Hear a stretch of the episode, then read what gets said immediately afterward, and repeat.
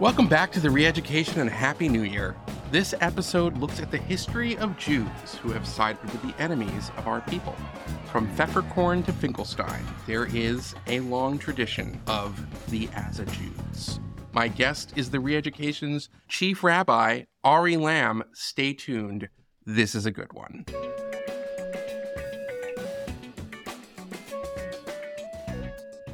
To play that game of Zionist apologists, Israel supporters, genocide apologists, apartheid apologists, occupation apologists. I don't play their little bullshit game. We just heard from Sally Hunt. She is a TikTok, YouTube influencer of sorts. And if you go on her socials, where she goes by Sally Hates Capitalism, I don't recommend it, you will find her preening. She refuses to condemn Hamas.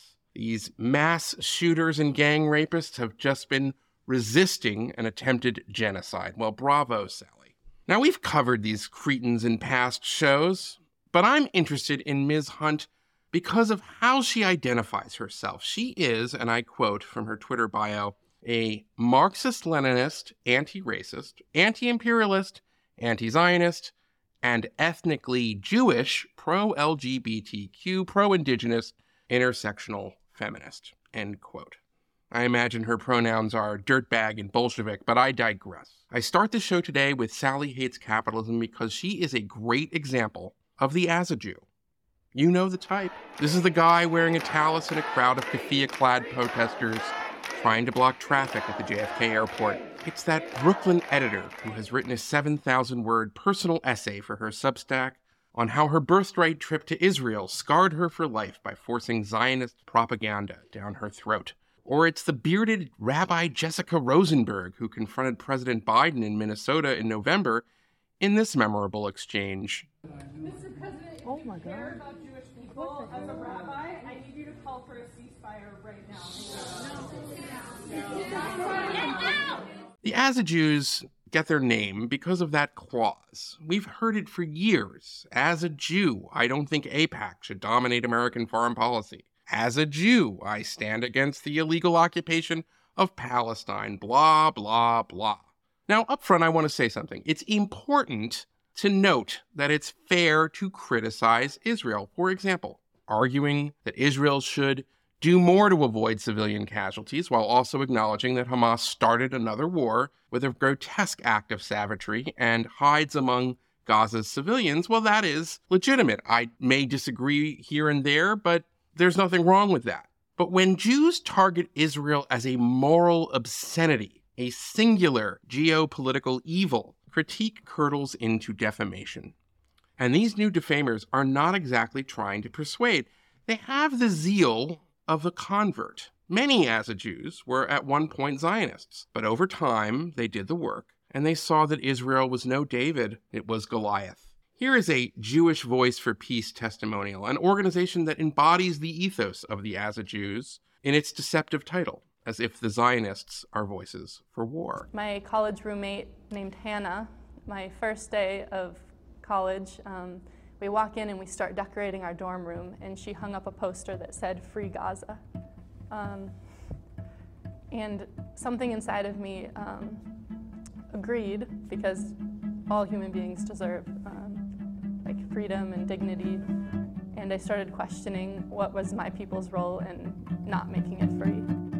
Yes, a poster in a dorm room triggered Hannah Virtueberg, or whatever her name is, to abandon the Jewish state and embrace its negation. Now, the Asa Jews after October 7 are almost exclusively a diaspora phenomenon. What remains of the Israeli left supports the war in Gaza and its aims to extirpate the Hamas demons who raped, mutilated, and abducted Jewish toddlers, grandmothers, and teenagers in the name of resistance. The Asa Jews in the West, though, were not stirred out of their dogma on October 7. They still pressure the West to break ties with Israel.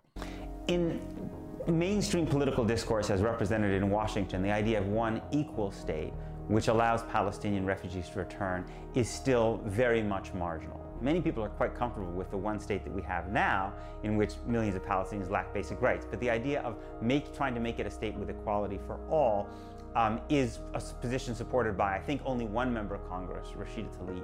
But I do suspect that in the years to come, more progressives, including more progressives in Congress, will become open to this idea, if only because they come to see that the notion of partition is no longer viable. So that was Peter Beinart. He is modern Orthodox. He's a former liberal interventionist, and he committed the worst sin of his generation's Democratic Party. He once supported the Iraq War. Don't worry, he has apologized several times. Anyway, Peter was a tough minded two stater for a while. He only wanted to boycott goods from the occupied territories.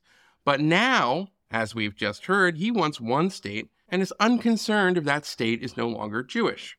Peter Beinart, Jewish Voice for Peace, Jessica Rosenberg, and their fellow travelers are not sending rockets to Hamas. They are not volunteering to physically fight the occupation, but they are fighting on the side of those who seek to destroy Israel nonetheless. They participate in this struggle with their words and not their arms, so to speak. Their boycotts, lectures, podcast appearances, and testimonial videos are part of an information war to make Israel as it currently exists a pariah. Here is a quote from a Jewish Voice for Peace press release last week after the beginning of the trial against Israel for genocide at the International Court of Justice at The Hague. Quote, if the ICJ determines that Israel is committing genocide, it would help us further escalate our organizing for Palestinian liberation, giving us even greater opportunity to pressure governments around the world to end their support for the Israeli government, not only during this genocide, but for as long as the apartheid regime continues to exist. End quote. So, this is not the first time that prominent Jewish voices have used their words to advance the aims of our enemies. It is sadly a long tradition. Centuries ago, when there was no Jewish state, the Aza Jews lobbied their hosts to banish or convert the Jewish people to Christianity and to confiscate and burn the Talmud. There are many examples of this kind of treachery going all the way back to the Book of Maccabees, but I will focus on one episode from the 16th century that illuminates, in my view, our current moment.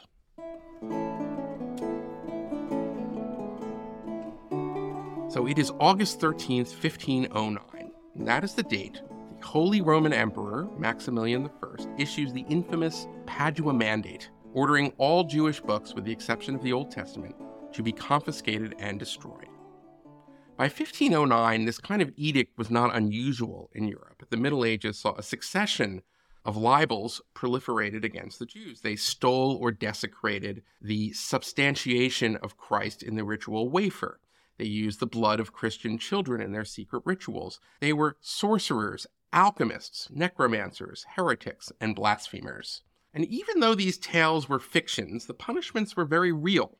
When a Jew was accused of defiling the substantiation of Christ in the German town of Beelitz in the 13th century, all of the Jews living there were burned at the stake. The blood libel of 1475, which claimed that Jews kidnapped, tortured, and killed a boy known as Simon of Trent, resulted in a similar pogrom. Jewish books, in particular, were a target for the medieval anti Semites. They believed that the Talmud contained in its pages knowledge of magic that gave Jews special powers. They believed the Talmud encouraged heresies against the church and taught Jews to hate Catholics. And in this respect, the German born Maximilian was part of a long tradition itself that sought to abolish Jewish learning. By the time of the Padua Mandate, he had already expelled Jews living in three of his German territories. For European leaders in the Middle Ages, Maximilian was, was by no means the worst, despite his expulsions there were prominent Jewish families throughout Germany in this period, and they prospered. He was hostile to the Jews, but he was not a fanatic. What led him to issue the mandate to confiscate and destroy all Talmuds, though, was a man who had that zeal of the convert, an a Jew named Johannes Pfefferkorn.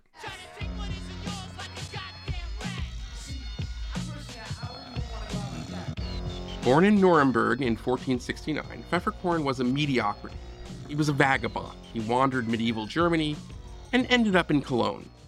In 1505, he was convicted and imprisoned for robbing a butcher. But by the next year, he was free. He had an epiphany, perhaps after his cellmate put up a free Gaza poster. I joke. So in 1506, Pfefferkorn converts to Catholicism and was baptized along with his wife and children by Dominican friars. And I want to pause here To give a little background on the Dominicans in this period, along with the Franciscans, the Dominicans were, you could say, the button men of the Spanish Inquisition. We remember the Spanish Inquisition today for, of course, its expulsion of Jewish and Muslim citizens and the horrific forced conversions known as auto de fes.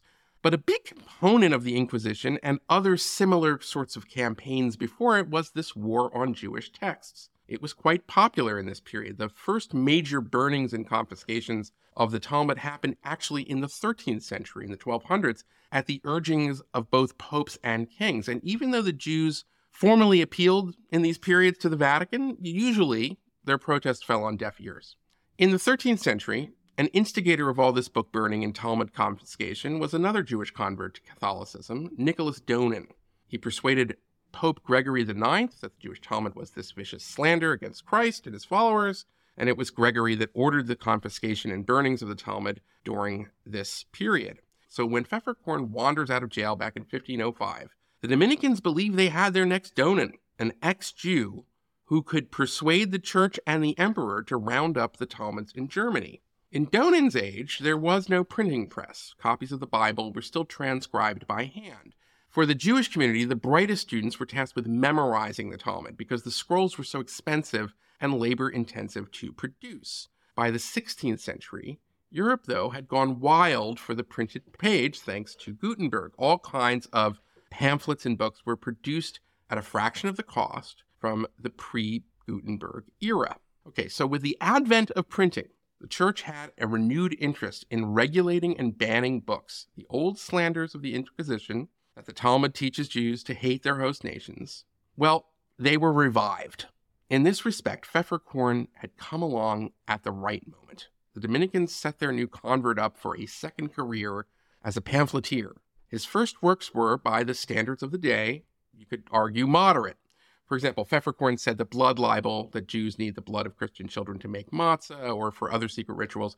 Well, he said that wasn't true. He stressed in these early pamphlets that he wanted to save his former co religionists from the heresy in their sacred tasks. So he proposed, for example, to force Jews to attend Catholic sermons. He urged Jews to get out of the money lending business, but he also asked the church to allow them to practice other professions.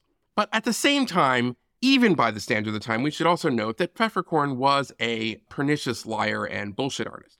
In a pamphlet called Judenbeicht, or Jewish Confession, Pfefferkorn argues falsely that the ritual of Yom Kippur, where Jews fast for a day and in synagogue kind of recount the sins of their community, and it's the holiest day, we should say, of the Jewish year, well, he says it was an invention of wicked rabbis and it's not a reflection of the true Judaism of the Old Testament. This was a theme for Pfefferkorn. The religion as it was practiced in the early 1500s, in his view, was a deviation that had led the Jewish people astray. So he urges his readers to consider, and I quote here, the shameful and evil deeds of the Jews who curse and desecrate the Almighty God, Mary, who has given us Jesus Christ and all the heavenly host, and the whole of Christendom, and commit other evil deeds, end quote. So that's just a sort of flavor for Pfefferkorn's polemical style.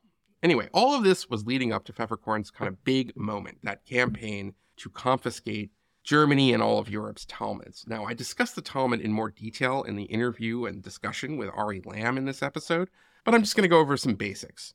The Talmud is more than just a very important book for religious Jews. It is rather the embodiment of the Jewish people in a book. Each page will have different threads of commentary and text, some of it reflecting what was known as the oral tradition versus sort of the written tradition that was written down in the, in the Torah.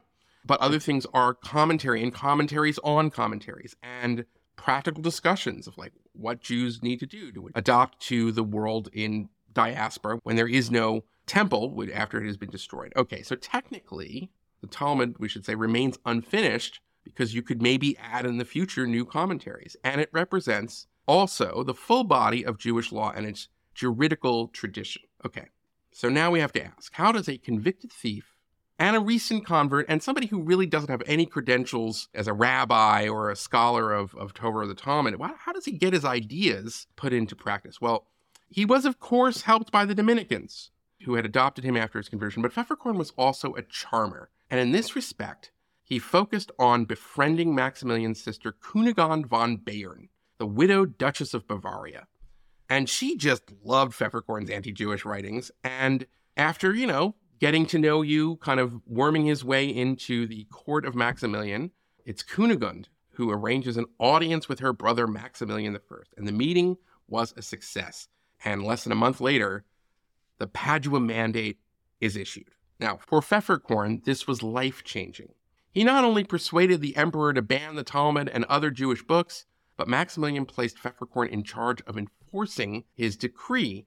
And here we once again see another example of his low character, because while collecting these various holy books, he also offers the wealthier Jewish communities an opportunity to pay him off in order to spare them. So Pfefferkorn is profiting from the persecution of his former people. Now, all was going according to plan for Pfefferkorn and the Dominicans, but there was a hitch. The German Jewish community petitioned their representative in the church, the Archbishop of Mainz, Uriel von Gemmingen, and in turn, von Gemmingen persuades Maximilian to appoint a special committee to study Pfefferkorn's charges, to sort of check his work. So it's true that there is a long tradition of anti Semitism in medieval Europe, no doubt about it.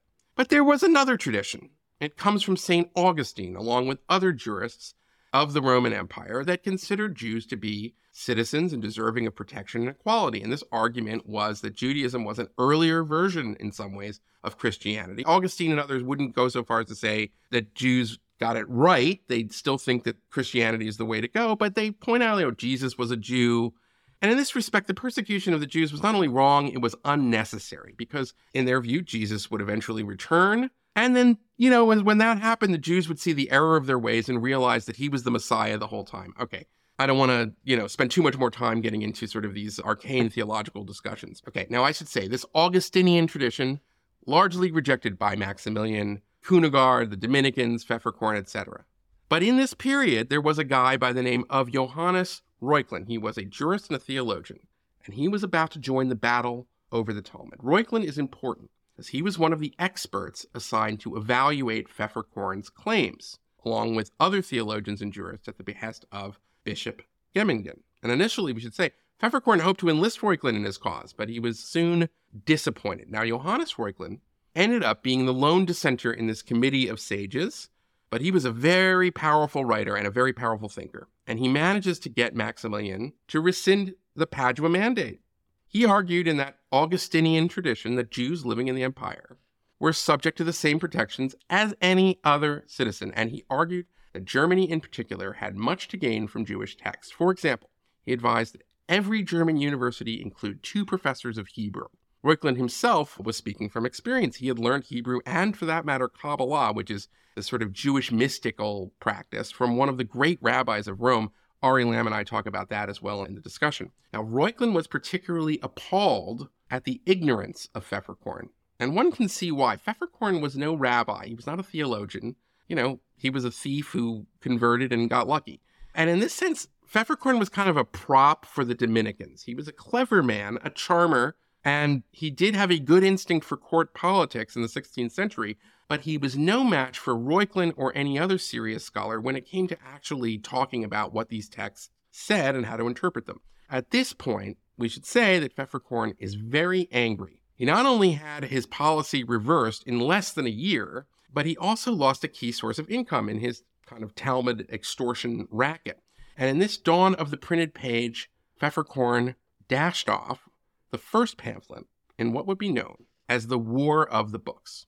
Now, that first pamphlet, Handspiegel or Hand Mirror, it just assassinated Reuchlin's character. He accused Reuchlin of being in the pay of the powerful Jewish community. Sound familiar, by the way? We hear that all the time. He claimed Reuchlin was a fraud who didn't really know Hebrew and that he himself had pursued a heresy by defending the Talmud. Reuchlin would clap back, and he wrote something called the Augenspiegel, which translates into reading glasses. And here I'm going to borrow this quip from Dr. Henry Abramson, who's fantastic. You should go on YouTube. He gives lectures on Jewish history. They're very good. And what he said was that this was a sort of taunt of Pfefferkorn. You think I need a mirror? Well, you need reading glasses. All right. Anyway, to kind of give you a flavor of this, this is just quote this line from Reuchlin. I think it's pretty good. Quote, the Talmud was not composed for every blackguard to trample with unwashed feet and then to say that he knew all of it. End quote. So this back and forth continues until 1521. At one point, Reuchlin's followers release a satiric book of fake letters from Pfefferkorn and his Dominican patrons called Letters from Obscure Men. It's a play on Reuchlin's book, Letters from Famous Men in this period, which were sort of correspondence from some of the top intellectuals and theologians of Europe supporting his position that the Talmud was not really a heresy. But this Letters from Obscure Men is, is interesting because it's, it's the 1500s, but it is a kind of, you know, you could say a long predecessor to like a spy magazine or something like that, because they would brutally mock the anti Talmud movement. They accused various theologians and priests of visiting prostitutes, being unable to control their bowels. I swear to God, that's really in there as going through it. And this kind of mockery, you know, anyway, it got, a, it got quite an audience again, because this is sort of the dawn of the printed word. And so it was very easy to produce these pamphlets and they got all around. And there were efforts to try to ban the letters from obscure men and find out who wrote it and put them in jail. It was a big controversy. So this battle of the books was not always limited to words.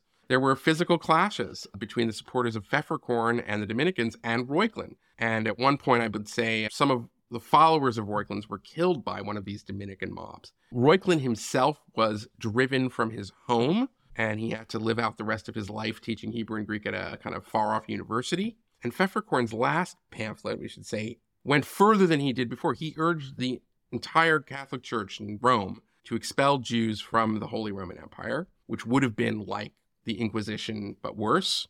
But it's an interesting thing. This is in 1521. He had basically lost favor at that point with the elites. And even anti Semitic theologians like Erasmus at the time quipped that Pfefferkorn was a miscreant Jew and now a miscreant Christian. His last pamphlet, in that sense, fell on deaf ears. Reuchlin would die in 1521, and Pfefferkorn expired the following year. Okay. So, what does this all have to do with today? Well, today there is no serious threat to Jewish texts, but there is a threat to the Jewish state. In the Middle Ages, as a Jew, converts were pawns for the church to spread lies about the Talmud and other things. In 2024, the Jews are not converts to Christianity. They are, though, you could say, converts in a sense to the quasi religion of left wing social justice activism. And I want to play another clip here from another Jewish Voice for Peace testimonial. And this woman explains how her commitment to anti colonialism ultimately led her to anti Zionism. Studying women and gender studies and sociology, I had all of these professors who taught us about anti colonial resistance, uh, professors who taught us about US colonialism in Puerto Rico, professors who taught us about um, Western Sahara and Kashmir and Puerto Rico and made the connection to Palestine. And it was crystal clear that you couldn't oppose colonialism, racism, and imperialism only in some places, but be okay with it in Palestine. So, the intellectual godfather of these 21st century Jews is a former professor named Norman Finkelstein. Immediately as the war began, I started to demonstrate outside the Israeli consulate, right off 42nd Street.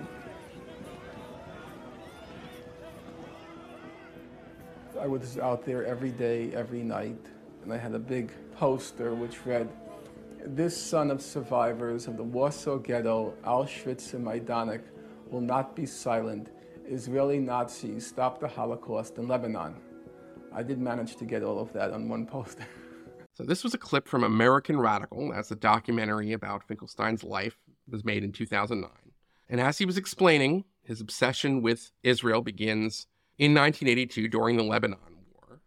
I play that clip because while one hears this atrocious line about Israel being Nazi state all the time today, unfortunately, sadly, back then Finkelstein, you could say, was a pioneer. Comparing Israel to the Third Reich was something one might hear, I guess, at a Weather Underground meeting or on Egyptian state radio, but you wouldn't hear it in any kind of respectable outlet or the corridors of power. It was a bridge too far.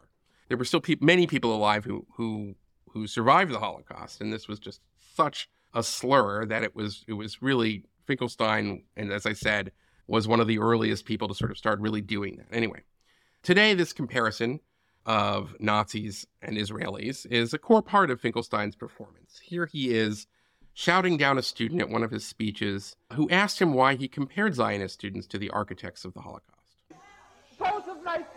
In the Warsaw Ghetto Uprising.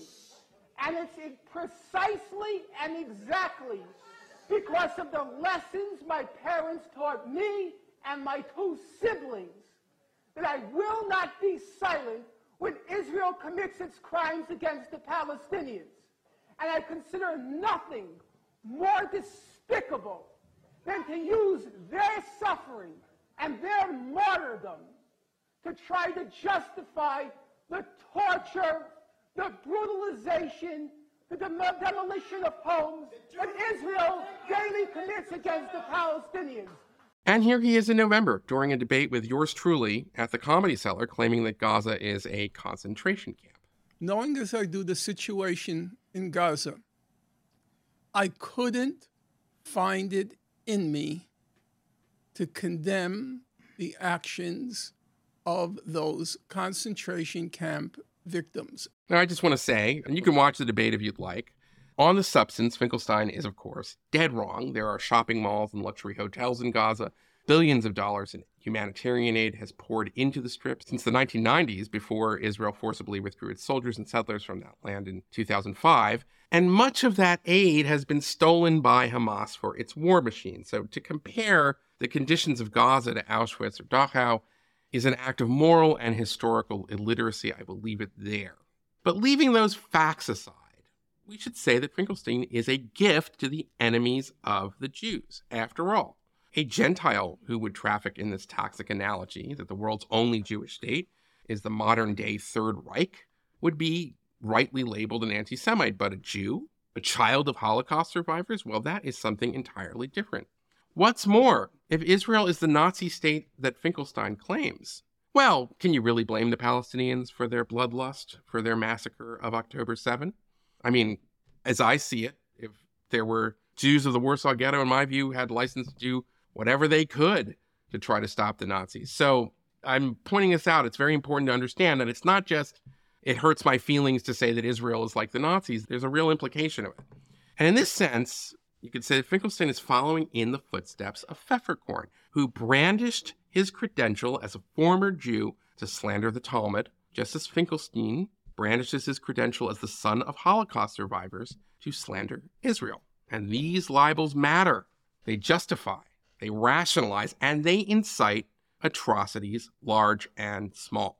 Jews do not learn black magic from the study of Talmud, but nonetheless, millions of Europeans believed that they did for centuries. Israel does not target Palestinian children. Hamas endangers them by shooting rockets from schools and mosques. But nonetheless, millions of people around the world today believe that Israel does. The anti Semites of the Middle Ages needed as Jews to credentialize the lies that justified their pogroms and expulsions. Today, Hamas and its allies in Iran need the as Jews to persuade The Hague, European governments, and the White House to delegitimize Israel's right to self defense. Now, the silver lining is that just as in Pfefferkorn's time, today there are also righteous Gentiles like Johannes Reuchlin. Who are we, who are they really fighting? It's a group of cowards. They hide in tunnels. They hide behind civilians. They attack, kill, and mutilate children, women, and they do that. Stop talking about proportion on that. They shot their best shot on October 7th, and they would have taken more lives if they couldn't do that, but they couldn't do it. That was Pennsylvania Democratic Senator John Fetterman addressing the Orthodox Union this month. He has been a voice of moral clarity inside a Democratic Party that has flirted with the anti Zionism of the Squad and others since 2018 or so. And there are many more like John Fetterman who are standing up to those who demonize our safe haven. So the next time you see a member of our tribe with a ceasefire now button on her lapel blocking traffic and chanting about a Palestine from the river to the sea, think of Johannes Pfefferkorn. Know that there is a long tradition of converts who credential the libels of our enemies. But there is also a tradition of righteous Gentiles who have debunked those libels, even of those repeating them tell us they are testifying to these lies as a Jew.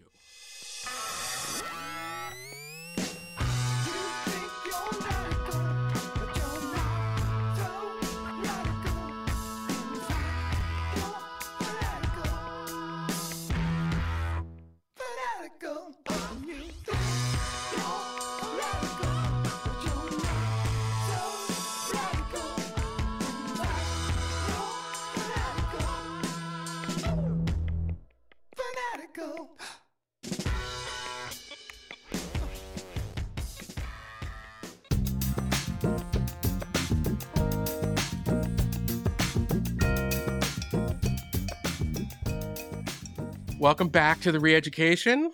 Our fourth time guest, the chief rabbi of the Reeducation, the boss of Soul Shop Studios, and a gaon of American Jewry. Rabbi Ari Lamm, I could not think of a better guest to have in these troubled times. Thank you so much for coming back. I am beyond excited to be here, and there is nothing I take more seriously than my chief rabbinate role here. Well, let me tell you, we've been texting, and this is going to be, I hope, a very important conversation. So I want to start off with something that is in the news right now, which is which will lead us into our dive into history, and that is we've there are tunnels apparently under the Chabad headquarters in Brooklyn, and I mentioned this. Uh, it was a bit of a story in New York but I mention it now because if you go online, you will find lots of social media accounts and millions of people impressions of these slanders saying that these were tunnels for child sex trafficking. And I was reminded of Simon of Trent, which is the origin, if you want, of what is known as the blood libel. And that's why I am glad that we have our historian, chief rabbi here. So, first of all, maybe just talk for a second. Like, we are seeing some of these ancient hateful tropes about Jews kind of really explode, especially since October 7.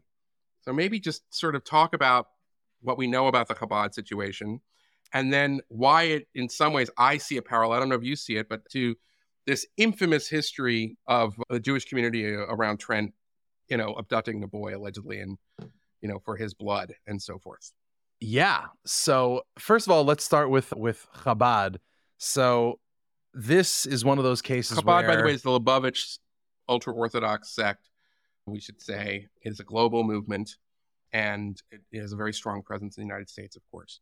This is one of those cases where the I, I do want to acknowledge at the top that you know this is a, a matter in many respects that kind of brings deep pain to the Chabad movement, and I am a huge fan of the Chabad movement. I think they're wonderful, and and I think more importantly, they're just very philosophically interesting.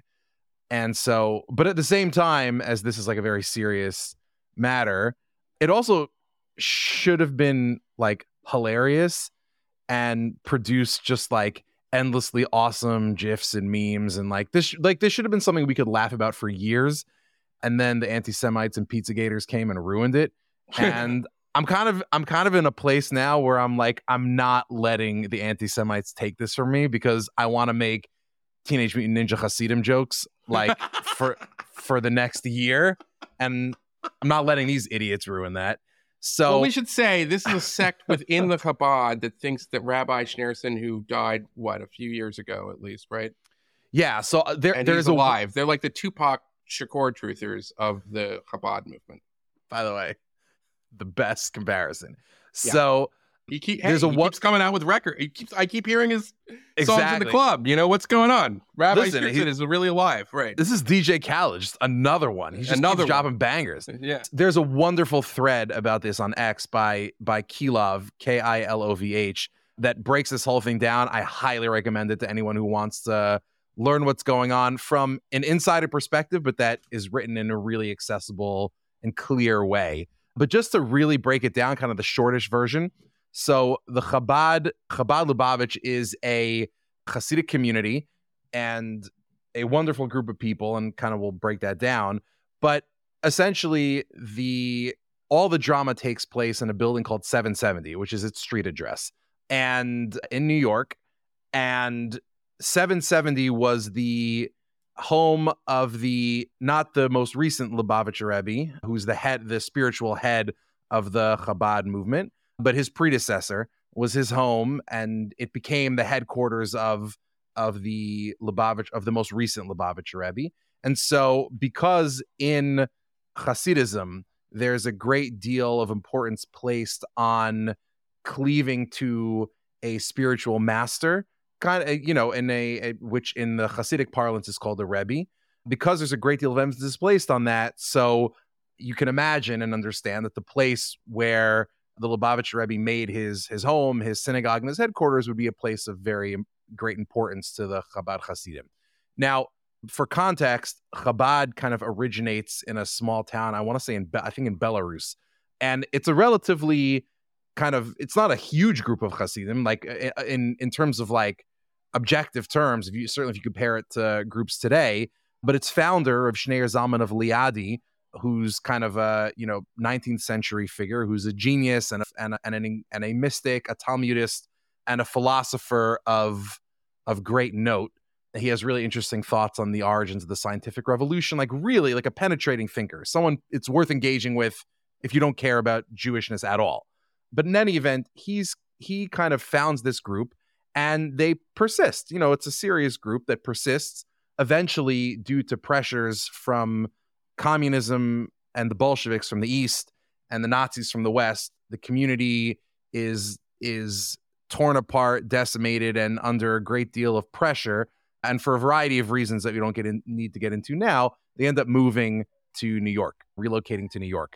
Now, once they get to New York, it's a this is a small group of people. Like they can all fit inside in a, a small apartment in like Brooklyn, and that's 770. And it's there that when the most recent Lubavitcher Rebbe takes over, Rabbi Menachem Mendel Schneerson, he kind of articulates this vision to a pretty small group of people that says we are going to completely revitalize not just our own Hasidic community, which was what a lot of communities, not just Hasidic, a lot of Jewish communities that had kind of fled from Europe and come to the US were intent on doing. We're not just going to revitalize our own community, we're going to revitalize, uh, we're going to revitalize and revolutionize Jewish life across the globe. And wherever there's a Jew that we can find, we are going to try and provide them with as many opportunities to live a rich Jewish life as we can in a way that's that that is loving, elevating, non-judgmental, and and is this maximally... where we get the like if every Jew observes the Sabbath at the same time? so the... the so the so Chabad is drawing very much upon those kinds of sources and that energy. That actually it really matters that every single Jew participate in some meaningful way. And if you're like you know most you know. for many Jews who are who are not Hasidic or not Orthodox, Chabad Hasidism is is their kind of main contact, certainly with the Hasidic world, maybe with the Orthodox world, and maybe even with Jewishness at all.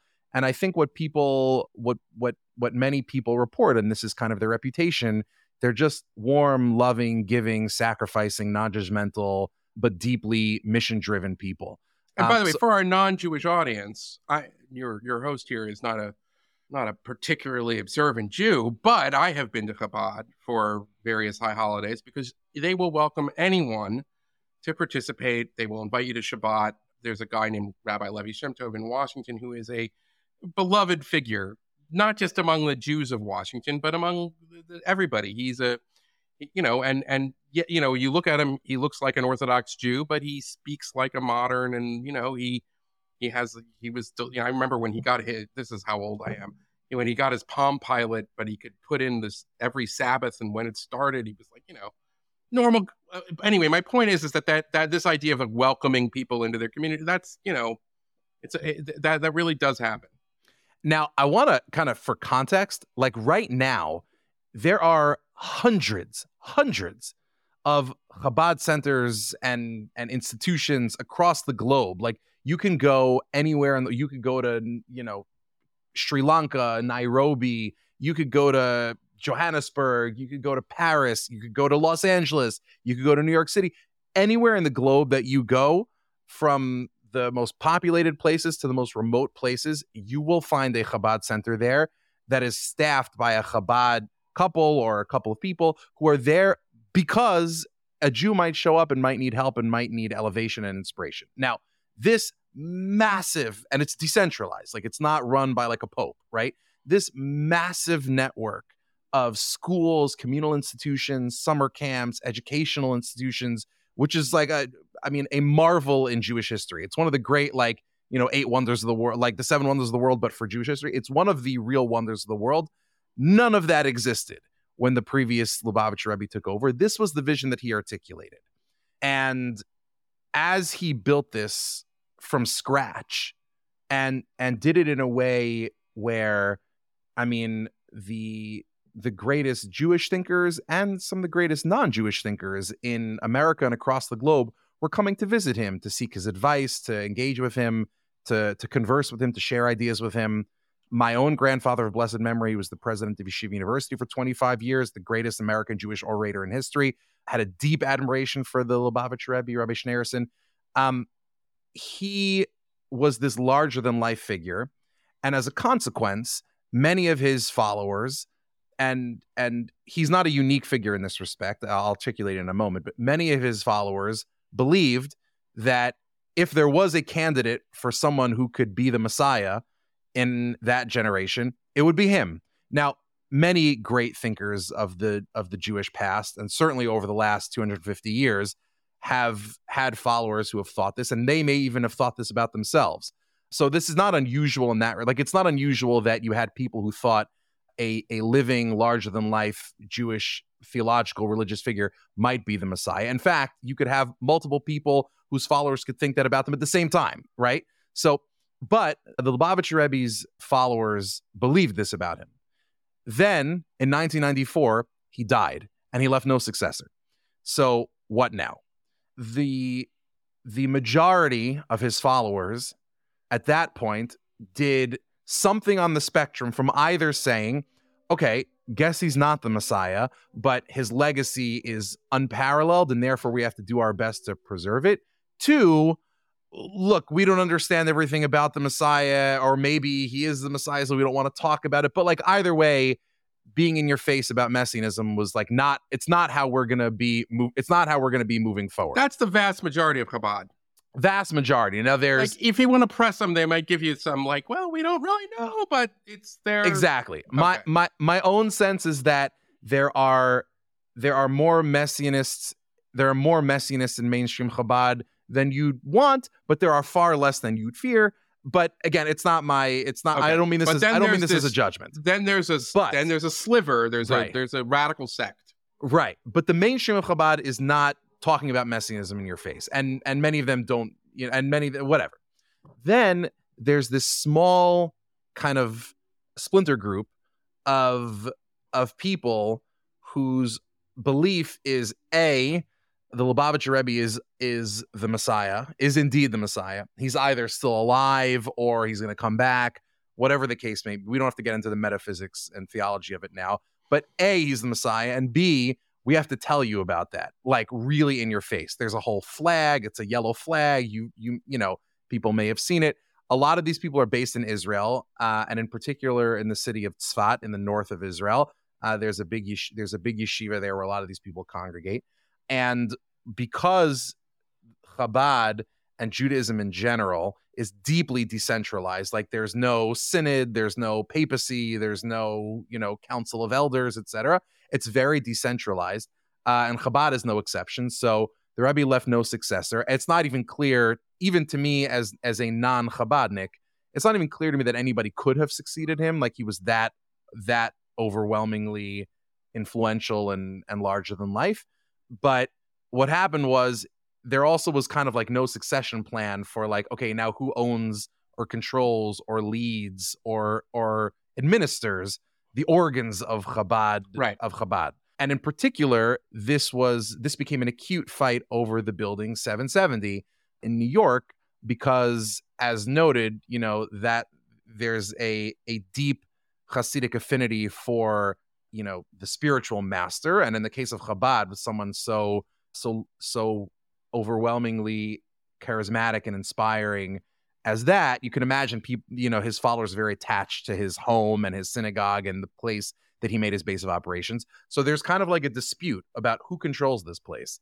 The mainstream Chabad movement is administered by a, a dif- diffuse and decentralized, but nevertheless existent group of leaders that are known as the Chabad movement or like the Chabad Lubavitch movement, but like people call them the Chabad movement capital C, capital M, the Chabad movement. The courts have ruled that they own 770. But there is this kind of splinter group, the the Meshichistim, which is kind of like the Hebrew term. It means messianists, right? The the messianist splinter feels that they should own, that they're the bearers of the true legacy there, and they should own 770. And so they've kind of like squatted there and made their place there. And the Chabad movement kind of like doesn't know what to do. This has been a legal dispute and an administrative dispute for many, many, many years. Now, the what seems to have happened is the Messianist group, in addition to just like squatting there and kind of operating as like a like a like a Jewish version of like a Jewish Hasidic version of a gang, right? Or like Occupy like, 770. Yeah, exactly, exactly. right. okay. So they have also they also have are are under the the belief that it was the Lubavitcher Rebbe's desire that 770 should be expanded. And and in any event, it actually is a practical matter that 770 is not large enough for the many, many, many, many people who want to go there to pray, to make, you know, to kind of make a pilgrimage, quote unquote, to visit, to be inspired, or whatever. It's just not big enough. And so there was this sense that we should expand the synagogue from the basement of 770 where it currently is to the adjoining building, which also has like a, a an unused Chabad mikvah, which I guess for for non-Jewish listeners, the closest thing I could explain to what a mikvah is, is a, a, ritual bath or like like a baptismal site. It's not baptism, but like that's the easiest corollary right. that you right. So only um, for women. Well, for men as well. Men, men as well. Can go the, to the mikvah. Men as well in oh, both in the Hasidic tradition outside go to it. Depend. There are different traditions about how often, at what interval and it's certainly not required in the same like there are different reasons you go to the mikvah but okay. yeah it's but anyway so this kind of splinter group decided we're going to expand the synagogue to the adjoining ritual unused ritual bath now we don't have permission to do this we don't have the ability to approve this and we certainly just can't make the decision on our own we're not the owners of this place but who cares let's just do it so they started knocking down the wall and between one basement and the next. So it's not like a tunnel like underneath it, but but like started knocking down the building, one the wall from one building to the next. The Chabad movement, the owners of 770, were like, okay, we gotta shut this shoot down, and so they brought in construction trucks to fill it up, to fill that hole up with cement. And the messianists, these kind of like teenage agitators, were like, you know, we're not getting kicked out. We're gonna fight this. They start making trouble and they start trying to prevent the cement from filling it in because we're fulfilling the Rebbe's legacy and we're fulfilling his wishes, and this is a good thing anyway. Uh, so they start just causing tremendous trouble, and so the Chabad movement, nor- rightly, calls the police. The police come, and then kind of like both fr- from if you care about the Chabad movement as I do, it's a very sad situation. Like you don't want fighting and disunity and and disharmony in a place that that whose whose biggest contribution to the world was unity, Jewish unity, and and light and inspiration. So it's sad. At the same time, it's also hilarious. hilarious. It's also hilarious. It's also funny. right. Yes. Okay. And, and by the way, the best thing about it is like even had they successfully expanded, like there are so many people who want to go to 770. Expanding the synagogue from one basement to like part of the other basement was the equivalent of like that episode of The Office where Michael Scott has his flat screen TV and he like pushes it right. one inch closer to the wall and like now the room is bigger, right? Like right. That, Best case scenario, that's what you're getting. And meanwhile, you have the cops chasing down these teenage agitators who are like piecing out of the building, Home Alone 2 style, like crawling out. Like this is this is amazing. It's comedy gold. But yeah. then you had these like psycho pizza gators turn this into a whole like okay so that's what that okay so so so that we we spent 20 minutes on it i'm glad by the way yeah. we got the real story out Be- well i'm serious because we're going to get into a very dark topic right now which yeah. is it feels like we're living in the 16th century with this stuff because if you look at what these demons online are saying, it is right out of the Middle Ages that this is for sex trafficking and it is one of the most identifiable Jewish, you know, groups, a Jewish location, and this stuff is really dangerous. Now, I'm not I'm not comparing America in 2024 to, you know, Germany in 1509 or something. But I do want to kind of talk about how we have seen, especially on social media, the almost like revival of some of these ancient, hateful, anti Jewish kind of slanders and libels. So, who was, talk about Simon of Trent, which is, I think most of our listeners probably wouldn't know about. Yeah. Okay. So Simon of Trent is a young boy, three years old, who who lives in the bishopric of Trent in I believe this is northern this is northern Italy, like under the like under the the Holy Roman Emperor. And he is found dead. And normally, like, you know, in medieval Europe, for a young boy to be found dead would not be abnormal. But along comes a Franciscan preacher, a zealous, deeply anti Jewish Franciscan preacher, Bernardino Feltre. And he comes along and says that this is not just any dead child. This is a child who's been murdered by the Jews. And the reason that he's been murdered by the Jews is because the Jews needed his the Jews needed his blood for ritual purposes because Jews you in order to perform some of their rituals need the blood of Christian children. And this I mean is a complete fantasy. It's rooted in nothing. It's pure anti-Jewishness, but the it catches on and it Right. kind of catches the imagination. so what year is Simon of Trent? So Simon of Trent is Simon of Trent is killed in 1475. Okay, now what this is important because it's after Gutenberg.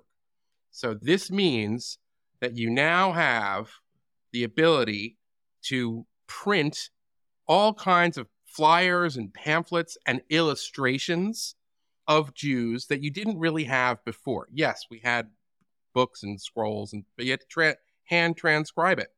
So we we often forget, but this is like the internet of the 15th century is Gutenberg's press and it is the beginning of mass literacy and that is how these slanders can spread like wildfire in a way that maybe you couldn't before where we're much more reliant on like well you know i heard and there's a guy who said this now if you have an illustration of you know jews fornicating with pigs and all kinds of horrible things which by the way sprouts up as soon as we get gutenberg you know well there it is and that's Exactly. so this is super important that this is coming at this moment. This is why it's tend to say that the Simon of Trent affair is the kind of origin of what we call the blood libel. Is that right?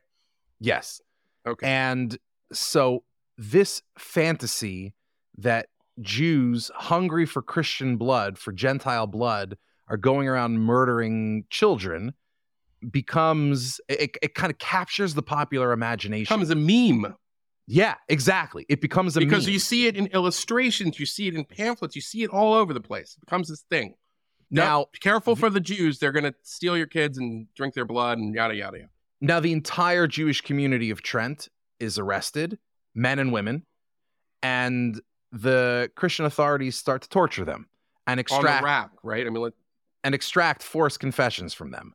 yes. And so what ends up happening is the Pope sends down I mean this this becomes like a, just a massive problem because I mean Jews are I mean Jews are now in in horrible horrible danger in the Holy Roman Empire. So the Pape the, the Pape the Pope sends down a basically a crew like a representative to investigate what's going on and the local authorities particularly the local bishop are furious because they're like you're ruining like you're to ruin our our attempt to get to the truth and you only care about the Jews because you You're interfering in our investigation. you're in, right exactly like Right. exactly like this is like a NYPD FBI turf war Right. and you like you only care about like the Jewish money and you want to protect your you know your tax base for your aristocrats and blah blah blah blah blah but the pope kind of comes down and sends an investigator and there starts to be these like coming out these like competing accounts of what happened some vindicating some vindicating the the blood libelists the people who are and it's called the blood libel i mean as you said for it's a libel about jews that they want or they, that they thirst for gentile blood. So this like there's some reports that come out that try to validate and vindicate the people accusing the jews of with this blood libel. And then there are others who are not precisely dismissing it but are reaffirming that the jews that the jews are to be protected and eventually what happens is you have in 1478 you have this papal bull that's issued that finds that the Trent the the authorities in Trent hadn't precisely done anything wrong, but it refuses to come to a conclusion about whether the Jews actually did this, and then just reiterates that the Jews are are under the protection of the papacy and they shouldn't be summarily killed. But what but this does nothing to dispel this widespread popular notion that the Jews are like somehow hungry for for Gentile blood. And in fact, the the local the local bishop in in Trent, Bishop Hinderbach, tries to have Simon of Trent canonized, become a saint. And there is what ends up happening as a consequence of this is obviously lots of Jews are killed and tortured. But Yes. the larger implication here is that what it exposes is this kind of this rot, like this poison at the heart of the European soul that is deeply ready to believe anything horrible about Well, the Jews. Well, this gets into something Jews. called Christology. Am I right about that? Well, right. Well, meaning that yes, yes, and no. Meaning yes, in the sense that this is that that the blood libel, the language that it uses, the tropes that it uses, the the authorities who are driving it, the the the mechanisms by which Jews are being rounded up, arrested, and tortured and killed are all deeply rooted in Christianity. Right. But at the same time, it is, I think it, it would be a mistake to say, well, this is a Christian problem. And it's, and therefore, if we are to, if we were to eliminate Christianity and its influence from our society, we would be able to eliminate the impetus for the blood libel. And the reason I say this is because I kind of, it's, it's actually helpful to draw a straight line from the blood libel of Simon of Trent in the 15th century to what's called the Damascus affair in 1840. You well, fast, before- okay. we- Yeah, yeah, Let's go talk ahead, go about ahead. that really quickly, but I want to I want to Yeah. stay in the 15th and 16th century for just a sec. We'll go right. We can go back. go, it, let's but go back. Go to the Yeah. Damascus affair. Okay. really, really quickly. The Damascus affair is like 400 years later in secular France. France has a, like many European powers, has a presence in in the Holy Land, and on February 5th of 1840, you have this Sardinian monk of the French Capuchin order who, along with his Muslim servant Ibrahim Amara, disappear and they're found dead. And the the local French consul, Comte Ratti-Menton, very very quickly accuses the Jewish community of having basically Edward Scissorhands them for ritual purposes. Like uh, he accused a Jewish barber of a barber of like slitting their throats and needs their blood and blah blah blah. And the I mean, this results in a in arrest of several Jews.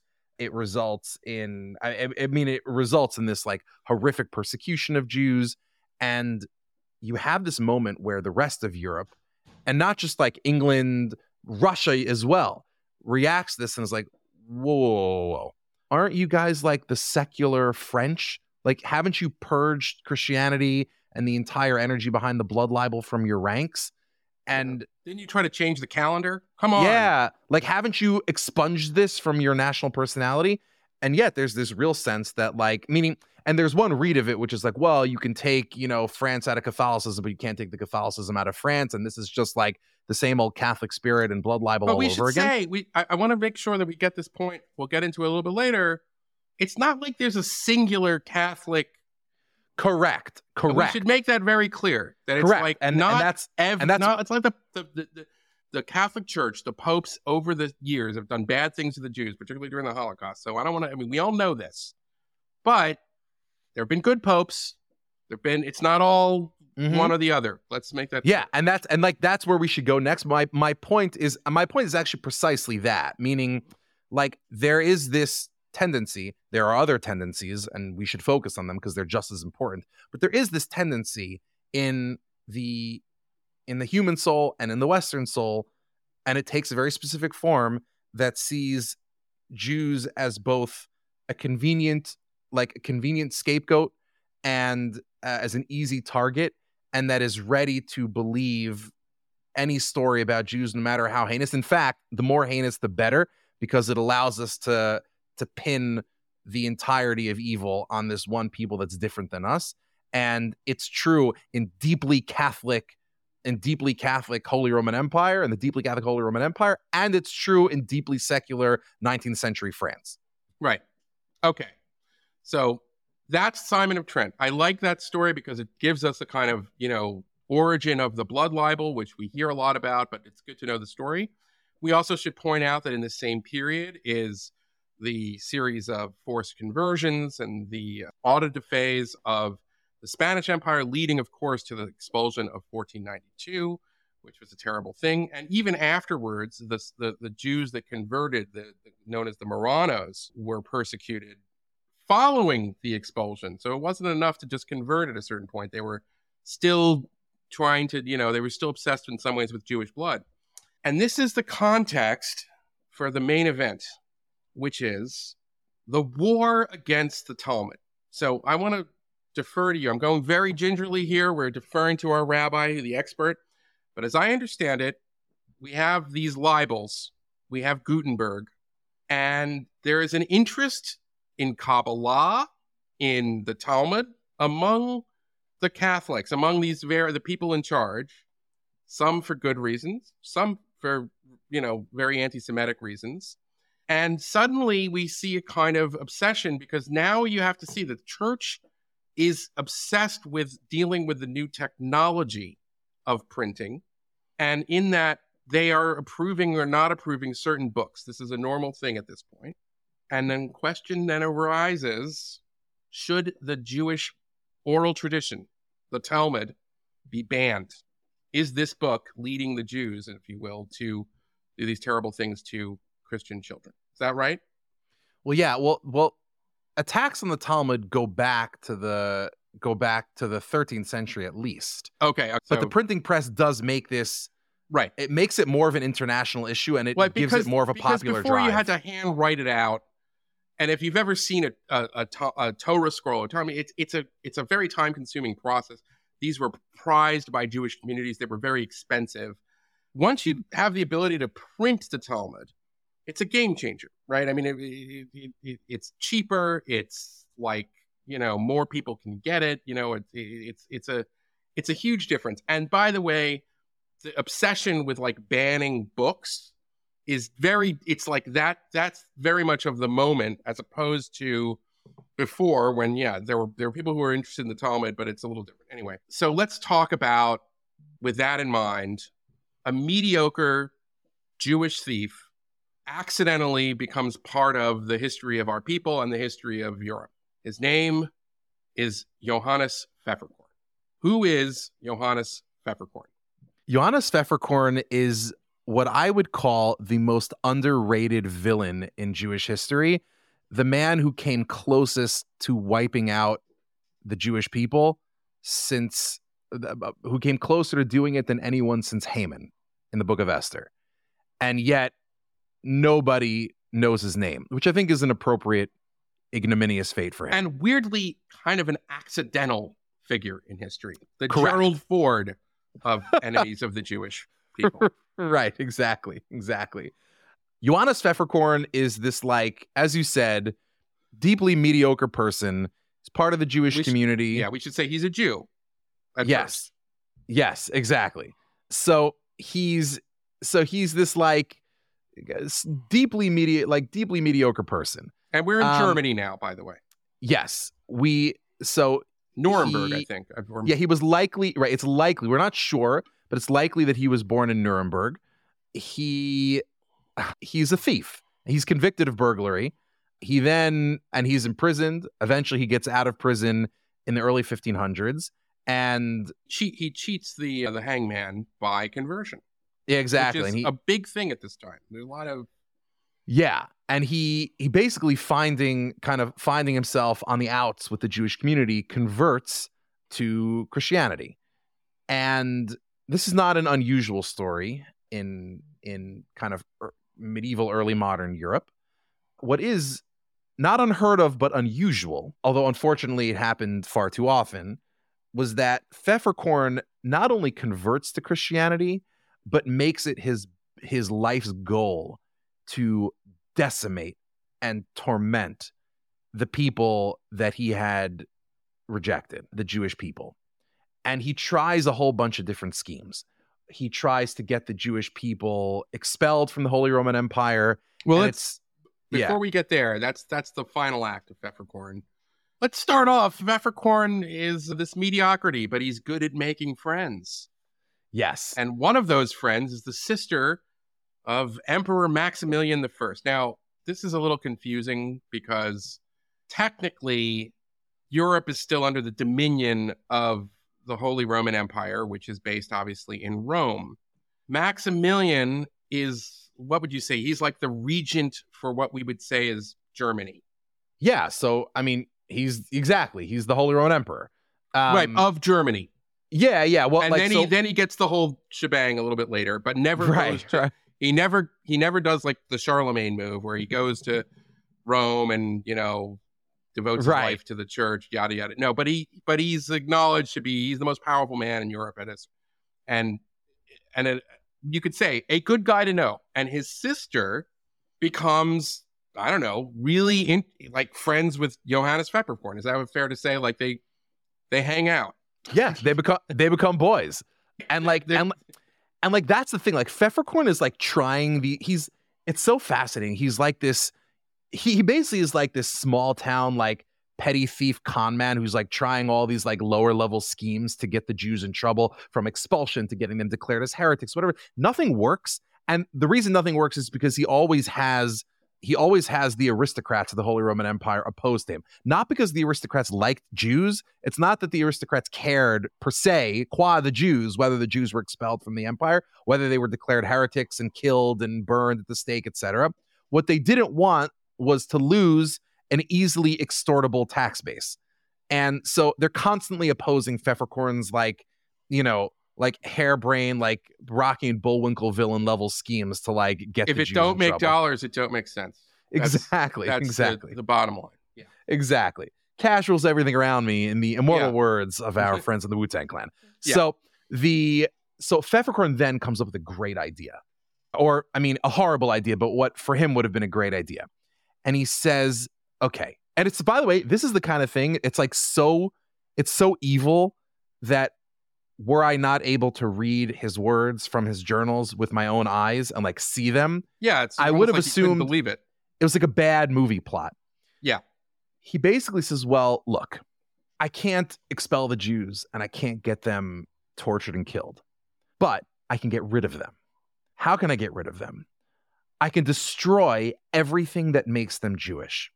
And the best way to do that is to take away the Torah, what which is the catch-all Jewish term for the religious and intellectual and philosophical and theological tradition that makes up Judaism from you know from the Talmud through the commentaries on the Talmud, the medieval Right. Well, and there's early an modern codes. because he says The only Old thing that they're allowed to keep, okay. right? The only thing that they're allowed to keep is whatever it is that will drive them towards Christianity, namely the Bible. We're going to have to give them, you know, our parts of the Bible as well, but they can keep their they can keep their their Old Testaments, but that's it. Okay, Um, now I want to just stop. We got to just explain this for for our leaders, uh, our listeners. Many of there are a lot of them. I'm assuming, I, I know a lot of them are not Jewish. So let's just talk about the importance of the Talmud, which is the sort of Mhm. you could say it's the record of the oral tradition of. So there's a written tradition, which is the five books of Moses, and then there's an oral tradition, which was passed down, and finally it was transcribed, I guess.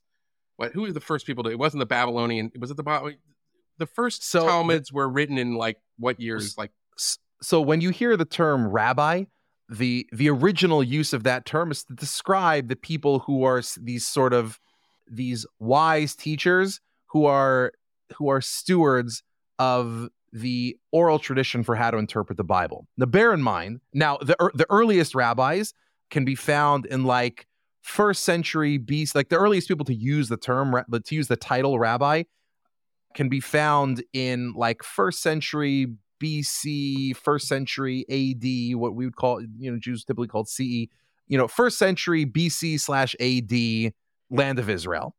And eventually these figures who are, are- originally clustered in Judea, particularly in Jerusalem and its environs, And then eventually, after successive failed revolts against the Romans and the Romans just made, you know, kicking Jews out of Judea or and certainly out of Jerusalem, making Jerusalem officially Judenrein, right, uh, basically free of their Jews.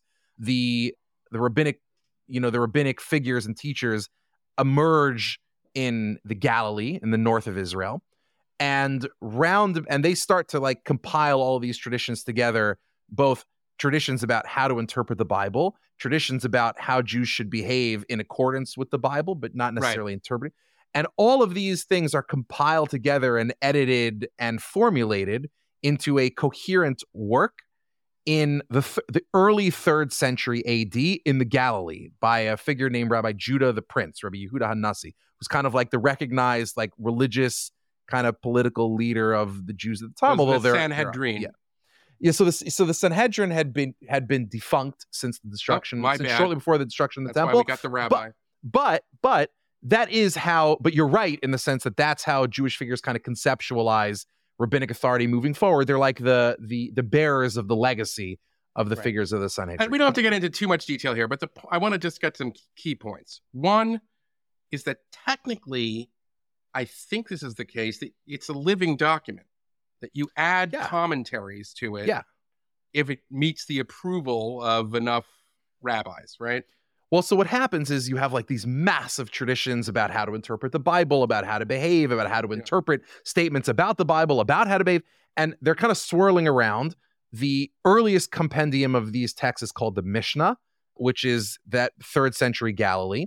Eventually, there's you have commentary so the mishnah is is sort of like a i would almost put it say it's like a companion piece to the bible. It's it is a commentary on the bible but it's not a direct like verse by verse commentary. It's like here's how you should live as a jew. You have to have read the bible for any of this to make sense. But but it's basically that. The talmud represents kind of like the next several generations of rabbis first in the land of israel and then eventually and in parallel in Zoroastrian Persia and what we would today call Iran and Iraq. Term the Babylonian the Babylonian Talmud, right? That's called the, the one that we Talmud. consider to be the Talmud today. Correct. So all of these are like commentaries on the Mishnah and the Bible and other traditions, and it's commentaries on commentaries. Yeah, commentaries and commentaries. And so if deeply, you read like a page yeah. of the Talmud, it looks like you're reading different lines of you know the paragraphs do not like go on the page like normal. They're almost broken up in a sense. So you're getting this is what this is what one rabbi said. This is another one. This is like you know the debate is uh, it, it is like a living document in that it encompasses a dialectic. You could say right. And the Talmud, just in terms of like intellectual history, it is by far the most impressive intellectual document to come out of to come out of late antiquity. Just even in terms of like length, so like Justinian's code is 800,000 words. The Talmud, the Babylon just the Babylonian Talmud is 1.8 million words. It is the only example of di- of dialectical discussion that comes out of the that comes out of the ancient world since Socrates and Aristotle and in, and it's in many ways it's just so much richer in terms of its its reach, its scope, the the breadth and depth of topics that it's interested in than the the the Aristotelian and Socratic and, and Platonic traditions. It's just this massively and, interesting and the other thing work. Is that you could say if you compare it to say Islam, where it's this idea of the gates of Ijtihad, where you just can't, you know, we're no longer Right. going to interpret.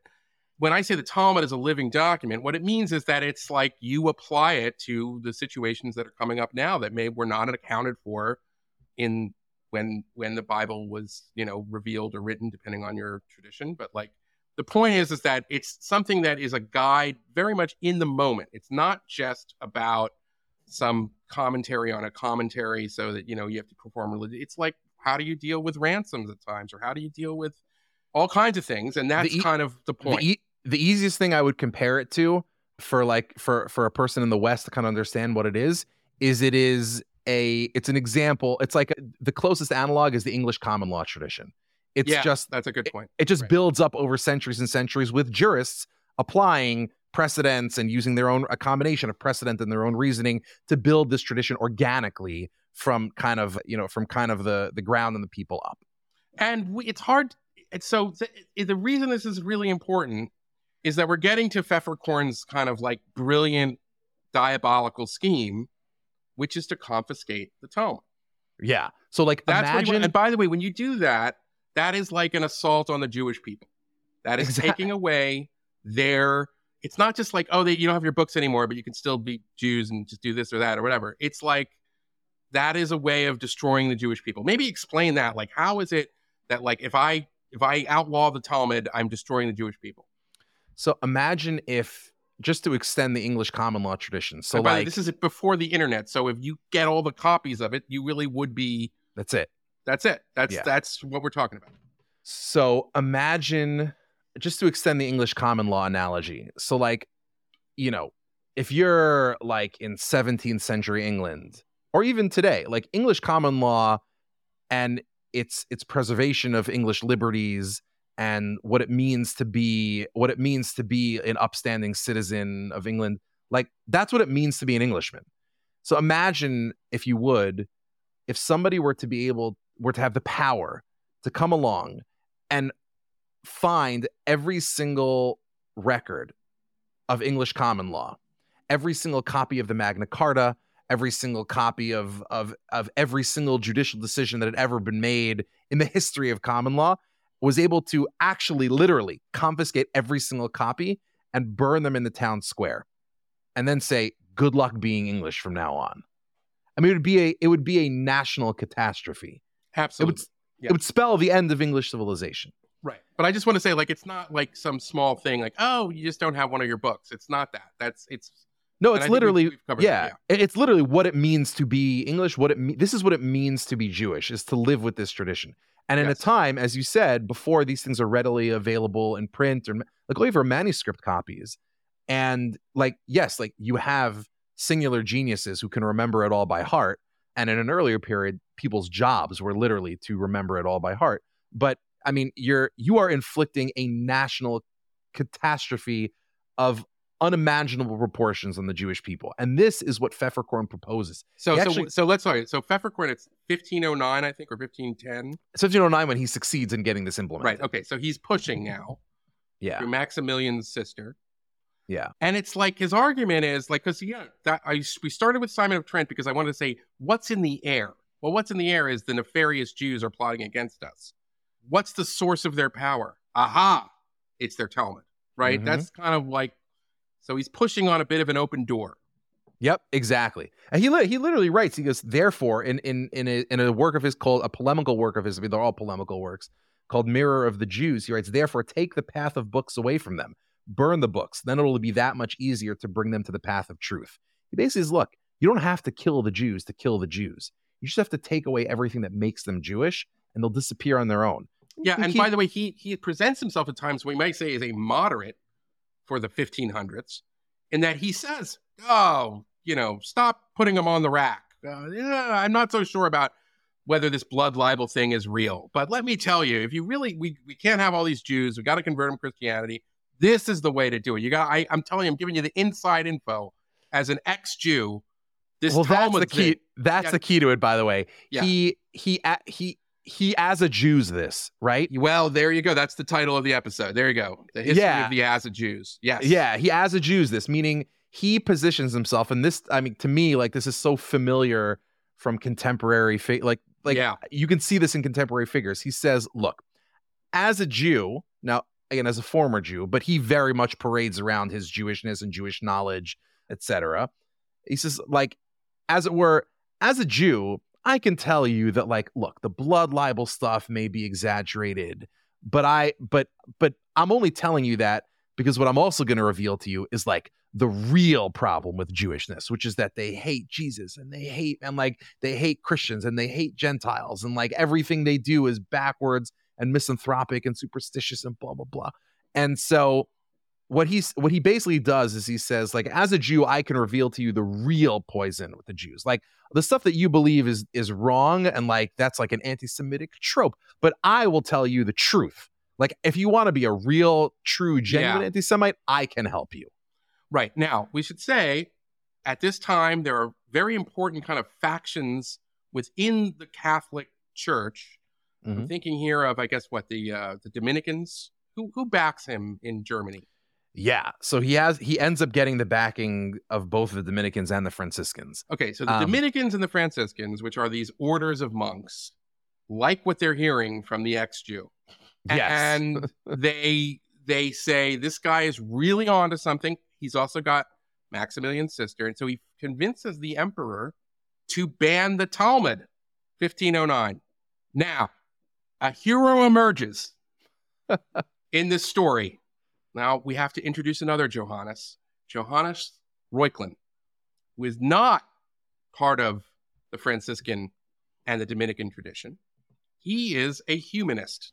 So, who were the humanists, and what is this fight going on right now in the ch- in the church itself about? Yeah. So this is like this also. It's like my. I really think like I really think like this is my favorite. This is my favorite episode in Jewish history. Also, that nobody knows about. It's, It's such like a great. It's a great story. It's a great story. It's it's it's, so, like so the first important. meme war. It's fantastic. yeah it's so it's so so important so basically what happens is you have and by the way humanists it's not like there's a tendency to kind of like look back now on the humanists as if they were like not anti-christian but no serious historian No, thinks humanists that, but in the 20th century means something completely different than what Ex- it means. Exactly Humanists exactly. in the 20th century are like these kind of like they're like Unitarians. They don't really believe in you know. Okay, fine. Right, right. So like back then, humanists were like some of the most faithful, what we would now call Catholics. Like, but at, at that, that point, you just call Christians, right? They were some of the most like faithful Christians out there, like real partisans of the church. But Um, they were concerned also about corruption in the church. They were Very about much the so. influence of money in the church. They, they but they were they Very were, much they were so. Catholics. Yeah, that's very much so. And all of this was like both downstream of and reinforced their attachment to what was essentially an academic program, an intellectual program called humanism. What humanism basically was was a was a reaction to the scholasticism of Aquinas uh, and you know the kind of the the medieval Christian academic tradition, which was very much rooted in in in logic and specul you know in sort of like uh, like you- for, we get formal logic. that- how many angels are on the head of a pin from the scholastic tradition? These are- essentially These are Right. like these very esoteric debates that don't really affect the lives of everyday people, right? It's fair to say. Right, exactly, exactly. And so what the humanists basically m- more or less said was you need to look back at kind of like the the great achievements of the best of the human condition and that and, and that is a way forward that is the best way to find the truth both in both in the you know kind of like the best and most virtuous examples of human achievement and pointing us forward towards what we can expect you know from from the future. But more or less humanism just says like what you should be studying is not kind of the scholasticism of aquinas but what you should be studying is like biblical languages you should be studying ancient civilizations and their writings what you should be doing is like mining the past for insights into the human condition And and the humanists, for the most part, believed, while they didn't think that the Jews, they didn't think the Jewish religion was true in a sense. They thought that they they were distinct from Christianity, and that it would be nice if they could see the light. They revered, in a lot of ways, the Jewish tradition, and they saw Judaism as, you know, the father, if you will, or the brother or the sibling of their faith. Is that fair? Well, yeah, meaning if you're if you're like a Renaissance humanist, you're one of the things you're super interested in if you're looking back towards the past and like the best of human action and, and thought and writing in the past.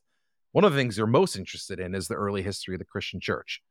And in order to properly understand that early history, so the theory went, you actually need to understand it in its context. And in its context meant understanding, for example, the languages that the the members of the early church spoke. So you need to actually so you need to actually know what's called Koine Greek, right? The the the form of common Greek in which the New Testament is, is the Christian Bible is authored. You need to know perhaps Aramaic. You need to know biblical Hebrew. You need to be able to read these texts in their original. It's not enough just to rely on the the Vulgate Latin translation that Saint Jerome made like, you know, a thousand years ago. We need to be able to actually read these texts, translate them, maybe even look at ancient manuscripts and see if and uh, you know and see if we can compare the Vulgate to those translations. So and you also have these and they're also like deeply focused on like moral philosophy. Like they actually want to know like how should you based on all of these learnings that we have, what does that imply for how we should behave in the world as we know it? And so yeah, there becomes they become a lot of the humanists end up becoming super interested in what in what Judaism and Jewishness can tell them about the moral origins and cultural origins of the world that the humanists cared about, namely and also Christian also European Christianity. society. They, they wanted they Yeah. they were like, hey, Jesus was a Jew, right. and they they they don't have a problem with that. So here, so so so now we now let's get back to Roy Reuchlin for a second because And like by the way, like that, like the rallying cry of the humanists is Yeah. is in in is in Latin is ad fontes, right? Like we have to, which means back to the sources. Like that's their yes, academic, intellectual, pedagogical rallying cry. Like the answer to everything is back in the sources. and by the way, I just want to say something. Both of these things are part of the story and the tradition of Christianity. It's not all you know blood libels and and, and expulsions and you know medieval torture. It's not all that. It's there's another side of it too. So Yeah. we should understand that it's a live debate in even in the dark days of the 1500s. Okay. No, and this Yeah. is like, and and as we get to talking about Reuchlin, like as far as I, as far as I'm concerned, this is like, this is like the the you know being raised by Uncle Ben moment for Reuchlin. Like this is the superhero origin story. Yeah, no, it, it, it really is. Okay. So, Reuchlin is, I called uh, Rabbi Ari Lama Gaon. He is a giant intellectually of the humanist movement. And he is probably, like you could argue, maybe one of the most learned guys in Europe at the time. We could say that, right? He he speaks Greek. He he reads Greek. He understands Hebrew. He's like read all of these texts, and he has developed an, an a pretty important following. And you know who doesn't like him? The Franciscans and, and the Dominicans. They don't like him one bit. But this guy Reuchlin is very much intellectually so formidable. He, in some ways, reminds me because of his varied interests of Rabbi Moses ben Maimonides, or you know, like I don't know, Abu Sarah. Like there's there there are certain figures in history, like Aquinas, that are just such intellectual giants. Reuchlin is one of those figures. Okay, so now let's pick up the story. Maximilian, he does this decree, and there is an outcry, particularly from the humanists. They said, "Whoa, wait a minute," and then Reuchlin gets involved. What happens next? So initially, what happens is the the emperor convenes like an academic committee to examine Pfefferkorn's charges against Like the Talmud. Claudine Gay's anti-Semitism committee. Right, right. Exactly. And Pfefferkorn actually is psyched that Reuchlin is going to be involved. And he thinks that Reuchlin's going to be on his side because listen, Reuchlin on the one hand is this like intellectual giant. He's the most influential legal thinker in all of Europe. He's argued cases before the Pope. He authors he authors the like the first non-Jewish written grammar of, of biblical Hebrew in the history of Europe. He's this like massively he knows uh, ancient Hebrew, Aramaic, Greek. I mean, he's he is a an absolute prodigy, Giant. giant, and and he's one of the most renowned humanists in the world. And so Pfefferkorn kind of it's like a coup that they get Reuchlin onto this committee. Reuchlin then proceeds to systematically undermine every single thing that Pfefferkorn sought to do to the Jews. And the way it starts is you kind of go back. So, like, Reuchlin, in order to understand how Reuchlin becomes the great hero who stands up to Pfefferkorn and ultimately becomes Pfefferkorn's undoing, in order to understand it, you kind of have to understand the, the humanist interest in Jewishness, which is that for for a long time, basically a thousand years, the the moral or kind of like the account of moral history that the Christian church presents is basically that once upon a time many many years ago there was this ancient people and and they lived on the Mediterranean and they were a good and virtuous people they were courageous they were bright and they were curious so curious in fact that they actually invented the systematic search for wisdom known as philosophy these ancient people were the Greeks. And in fact, their only demerit was that though they had correctly hypothesized, their, at least their greatest thinkers had correctly hypothesized, that there should be one cosmic sovereign over the entire universe, the Greeks themselves had not encountered any god that actually fit that model They because all they couldn't- had they were, couldn't give up their polytheism. all they had were the Olympians. Now, Yeah. on the other side of the Mediterranean was another ancient people. And now these ancient people were not good and comely and, and, and courageous. They were, in fact, backwards and crooked and fractious and superstitious. And these people were the were the Jews. These were the ancient Israelites. And their only redeeming quality, in fact, was that by some accident of fate, they had stumbled into a relationship with the one true God that actually fit the criteria that the Greek philosophers had hypothesized had hypothesized. This is like Neoplatonism 101, right? Yeah. Now the problem was that these two people were on essentially opposite ends of the earth. Until in the fourth century BC, bang, Alexander the Great comes, conquers the known world, brings them together. And what happens over the course of the next couple centuries is this like encounter between the Greeks and the Jews and this working out of Hellenism and Hebraism and figuring out how they come together. And all of it comes to a head with the founding of the Catholic Church that brings together the God of Israel with the best of of, of Hellenic thought. And the church, therefore, is like the the the standard bearer of that moral tradition from now until forever. It's basically Right. the the God of Israel with the genius of, of Athens. By the the 16th century and a little bit earlier too, like by kind of like the late 15th, early 16th century, and it all comes to a head with Martin Luther famously, but it's going on before Luther, and Reuchlin is a big part of it, and figures like Erasmus are a big part of it in in, in sort of in in the west of Europe as well. You kind of have this this movement of Christian thinkers who kind of says, whoa, wait a minute. That's a lovely story, but it's also a bad story because we actually don't need Greek philosophy to help us figure out what it is that the that the God of Israel wants from us because the God of. Israel tells us what he wants. He gave us a whole Bible to figure out what it was. Now, Luther, Martin Luther, in, in eventually initiating the Protestant Reformation, really brings this to a head because he's like, listen, this like this Greek obsession that you guys have is like is like verging on idolatrous, right? But there is this sense of like, wait a minute, we've like ignored the Bible for a really long time, and we've ignored the wisdom, and we've ignored like the entire true history of the development of Christianity and By the way, if you're and the worried about the sexual exploitation of children, the Greek tradition is not so wonderful, but okay. Like, right, right. So the Romans are like exposing their Yeah, children, right. making fun of the Jews for like letting their children live like what a bunch of suckers and rubes. But yeah, anyway, right, so- a lot of that. right, Uh, right.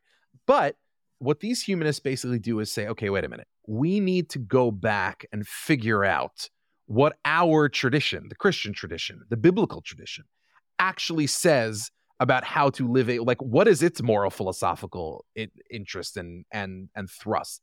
How do we figure that out? Well in order to do that the simple answer certainly prior to like you know the advent of the printing press and then luther figuring out being the first person in human history to figure out how to actually use the printing press for anything other than biblical printing. But but Well, you do have this like There you were have printed this pamphlets between. Okay, but yeah, I hear. Right, but like Luther is the second best-selling author in the history of print, second only to God. Right, so Right, like, meaning- so, but prior to this, you have this like scholarly elite, the So humanist. J.K. thinkers. Rowling is catching up on. Right, right, right. on Well, Martin yeah, Luther. That's a good. Nothing would make me happier than her than her dethroning Martin Luther for that number two spot. Yeah. But but you have these kind of figures who are like, okay, wait a minute. In order to understand where we're coming from, like you could just say, well, look, if you want to know what the Bible says, just open up a Bible. Saint Jerome translated it into Latin for you, so just read it. But these things are like, whoa, whoa, whoa, how do we know Saint Jerome's translation is a good translation? Shouldn't we actually go back to the sources and figure out, like ad fontes, right? Let's go back to the sources, figure out what they say ourselves. And once we do that, well, wait a minute, there are a lot of different manuscripts that that we should compare one to the other. Like, and besides, by the way, like even if we're going to go back and read the the the ancient Bible in the Greek translation that Jerome was u- that, that Jerome was in part using, well, that Greek translation is itself a translation of the original Hebrew, right? So if we want to read the Hebrew Bible, we should probably know Hebrew and read it. Now, the problem as all these humanists are trying to like make sense of the Bible is that the Bible is a famously difficult work to interpret. And so as you have like as they're going back and trying to make sense of this Hebraic tradition, this Hebraic civilization, this Hebraic mind world, they start to say, well, what we really need if we're going to understand these works are people who devoted their entire like sources that could give us access to people who devoted their entire lives to trying to figure out And what these words studied mean. with a famous Italian uh, Yes. Kabbalist, right? So exactly. So at this time, should, what is Kabbalah really quickly? We should so Kabbalah, so Kabbalah, so Kabbalah is the is the Jewish mystical tradition. It goes all the way back to the to the reach, you know, to the early reaches of the of the rabbinic period, and sort of as rabbinic legal thought and philosophical thought is developing alongside it, and part and parcel of it, like inextricably bound up with it, is this mystical tradition that that that seeks to understand the the the world th- that seeks to understand human life in the context of the entirety the sort of the the entire taxonomy of divinity like what is what is humanity really in a world where there's a well, god it's who that, but it's world? also like the text says this, but if you count Well, how you- many numbers of right like you know olives you Yeah. find, there's this, and then that would be- was re- it's it's really like you could argue the first kind of like deep literary criticism because yeah by the way that's like a great way of thinking about it Yeah. like it is that right right So what happens is Reuchlin and all of his compatriots are like, we gotta learn, we gotta like study Jewish sources. A, so we can understand Hebrew, and B, so we can understand how these ancient writers, these ancient Jewish writers, understood the Bible, which we're trying to interpret and struggling to interpret. So Reuchlin, like many, not like you know many in in in in nominal terms, but in relative, like in in real terms, but in in relative terms, like many kind of elite Christian thinkers of the time, starts to ask Jews to study with him. Now, many Christian thinkers who study with Jews are studying with Jewish converts to Christianity because those are the easiest people for them to find. Reuchlin though, spends about a year in Rome, and for like for most of that time, he's Who arguing a case before the Pope. For most of that time, he happens upon uh, a rabbi by the name of Obadiah Sforno, right. And Rabbi Obadiah Sforno, who's known kind of affectionately in Jewish intellectual history as the Sforno, is one of the he's like easily like a top 10, maybe top five commentator on the Bible. Like any person who's studying you mean of all time? Of all time, anyone yeah, who's he's studying he's- the rabbinic Bible, giant right. Classic commentary. So Reuchlin actually spends months every single day studying Hebrew language and Hebrew literature uh, with the Sforno, which is like a remarkable thing. These are like two of the brightest people in Europe studying together, and they both write about each other glowingly.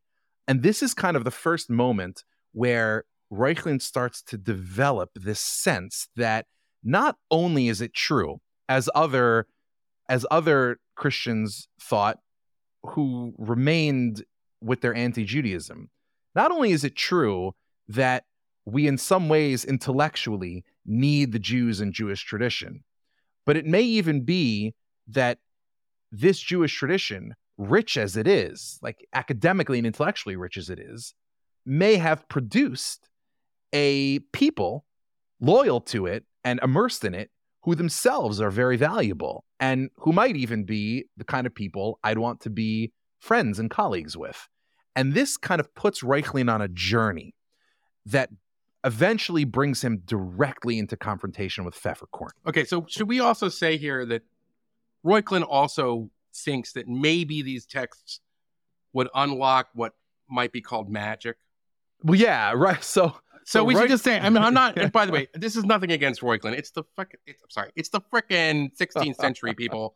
There are a lot of, think people believe all kinds of stuff that we, we think are ridiculous today. But he's like, hey, you know, maybe if I really understand Kabbalah, Kabbalah we could, I could figure out how to make gold or I could figure out, you know, yeah. change the weather or something. Yes, but like they're not thinking about it like the way that like when we think about people who believe that kind of stuff today, it's like astrology. It's like yeah, they're cranks. it's like hippy dippy nonsense. Yeah. But this is a period in time where like not only are all the greatest minds across Europe, the people who would be the architects not only of the Renaissance, but eventually of the scientific revolution, Right. all the greats of the tradition are all thinking this way. And they're not thinking about it like like astrology, like tarot card people.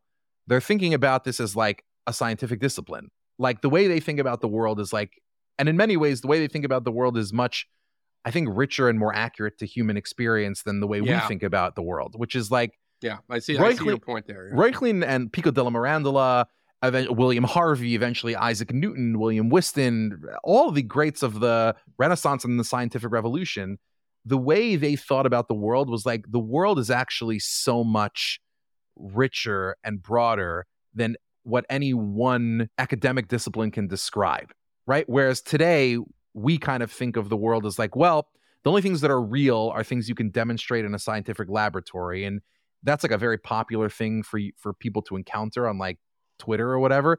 But like, and we all know that that's not true, but we act as if that is true because like we all know that there are lots of real things that exist that you can't demonstrate in a lab: love, friendship, loyalty, but let alone supernatural phenomena like angels and demons and fairies and blah blah blah. But like, Yeah. we all know that That's a, that's human a this is a totally fair point. Your point is that like yeah, to be more charitable, Reuchlin is interested in kind of understanding the mystery, the infinite the, of the universe. Like he wants to. yeah. Understand- like, I'm not going to pretend the world is smaller and more Yeah. impoverished than it is. I'm going to accept the world as, as as maximally constructed, and then I'm going to try to understand every bit of it. And if that Right. means I need to try and figure out how alchemy works, I'm going to do that. You know, Yeah, that's, a, that's a great point. We don't we Yeah. don't want to besmirch. right, right. Now we should just point out because we're going to get to the big, the big, the big debate, if you will, that intellectually speaking, Reuchlin versus Pfefferkorn is like Walter Russell Mead against Max Blumenthal. right. One guy is a like super genius who has like forgotten more than the other thinks he knows, and then the other guy is a fraud and doesn't know what the hell he's talking about and is just a con man. I it's like an insult. It's an insult to one to have to debate with the other. Exactly. But this is the bed you made, Franciscans and Dominicans. This is what you guys decided. You wanted to back Pfefferkorn and say he was some genius and had special insights. Well, guess what happens? You're going to have to deal with Johannes Reuchlin. All right. Yes. So Reuchlin stands up and he writes this long, it's like officially a pamphlet, but it's really like a book. This is the one called Reading Glasses. 'cause Yeah, He's, like- the- he's the out- trolling. He's trolling Pfefferkorn, who called it the hand mirror. Like, take a look at yourself. He's like, Reading Glasses. Why don't Yeah. you, you know, you don't know, you know what the hell you're reading, basically. Exa- saying. exactly. Before Right. you look in the mirror, you need to put on glasses. Right. And so it's called in, in, in German, it's called the Augenspiegel, which means the eyeglasses, right?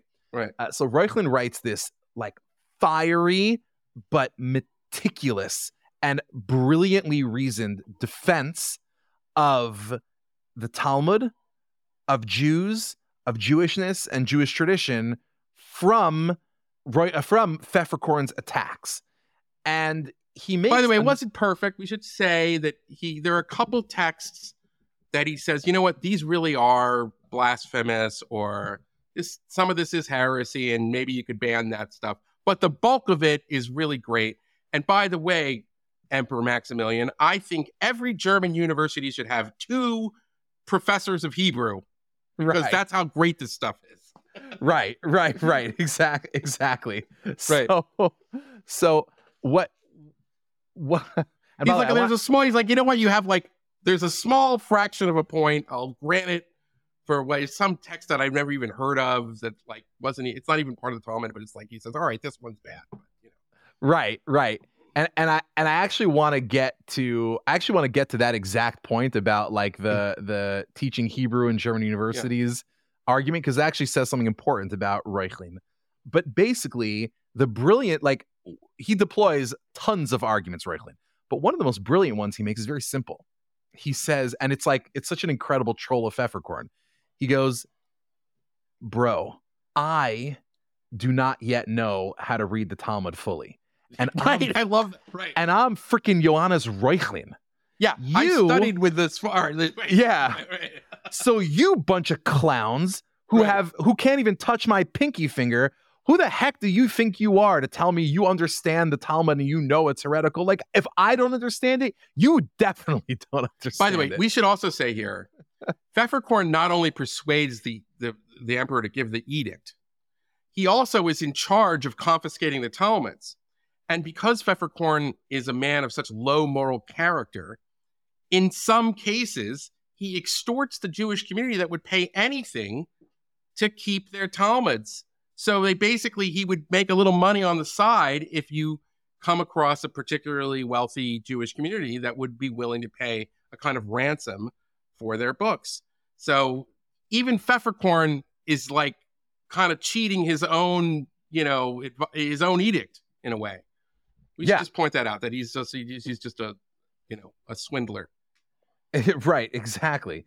So he he now what Reuchlin does over the course of this over the course of this dispute is he kind of makes two moves that he believes are totally dependent one on the other, but that his defenders would actually pull apart. And that's important. The two components of his argument are that one, Pfefferkorn and his allies are a bunch of intellectual clowns, Frauds. frauds. They have no idea what they're Yeah, talking by the way, there's about. an interesting like little side note here is that then they at one point they kind of allow like, all right, if Pfefferkorn oversees the printing of Talmuds, he just and then he gathers a group of people who don't know what the hell they're talking about and don't understand what they're reading to excise portions of it. So not only does the Talmud become unintelligible, but the edits they make are based on like mistranslations and things like that. That they- so they just they don't understand like anything. So it's it, it becomes this kind of you can't understand. It's a babble, the the Pfefferkorn version of the Talmud and things like that. So we just Yeah, because th- this guy's like, you jamokes are like a bunch of like torturers and and ignoramuses. Like, who the heck do you think you are to condemn an entire not just people, but like intellectual tradition and an intellectual tradition that's not only Jewish, but like increasingly Christian. Like, who do you even think you are? yeah So that's point argument number one. Right Argument number two is remember, he's a he's a legal scholar. So he grounds a lot of his argument in arguments over legal rights. right. This is the part about Jews deserve the same protections as anybody else in the Holy Roman Empire. Right. And the word that he uses for that is is in Latin is concives, right? He says or concives, right? So he says that that the Jews are not only a protected like a, a minority and lesser than, but at least a protected class Right. in in the Holy Roman Empire. They're actually our fellow citizens. They are concives. They're our fellow citizens. We and they, he says, are fellow citizens of one and the same Roman Empire. And this is a radical position. Now he sees the two as like inextricably bound up because his whole point is like to the extent that Jewish wisdom and knowledge is the key to the future of of Christian moral philosophy.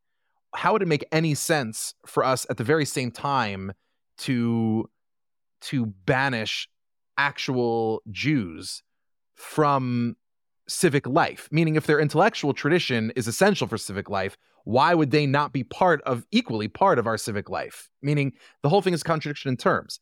But his argument about Jewish like brotherhood and fellow citizenship, that sets off a, a massive backlash, even from people who would otherwise have defended him.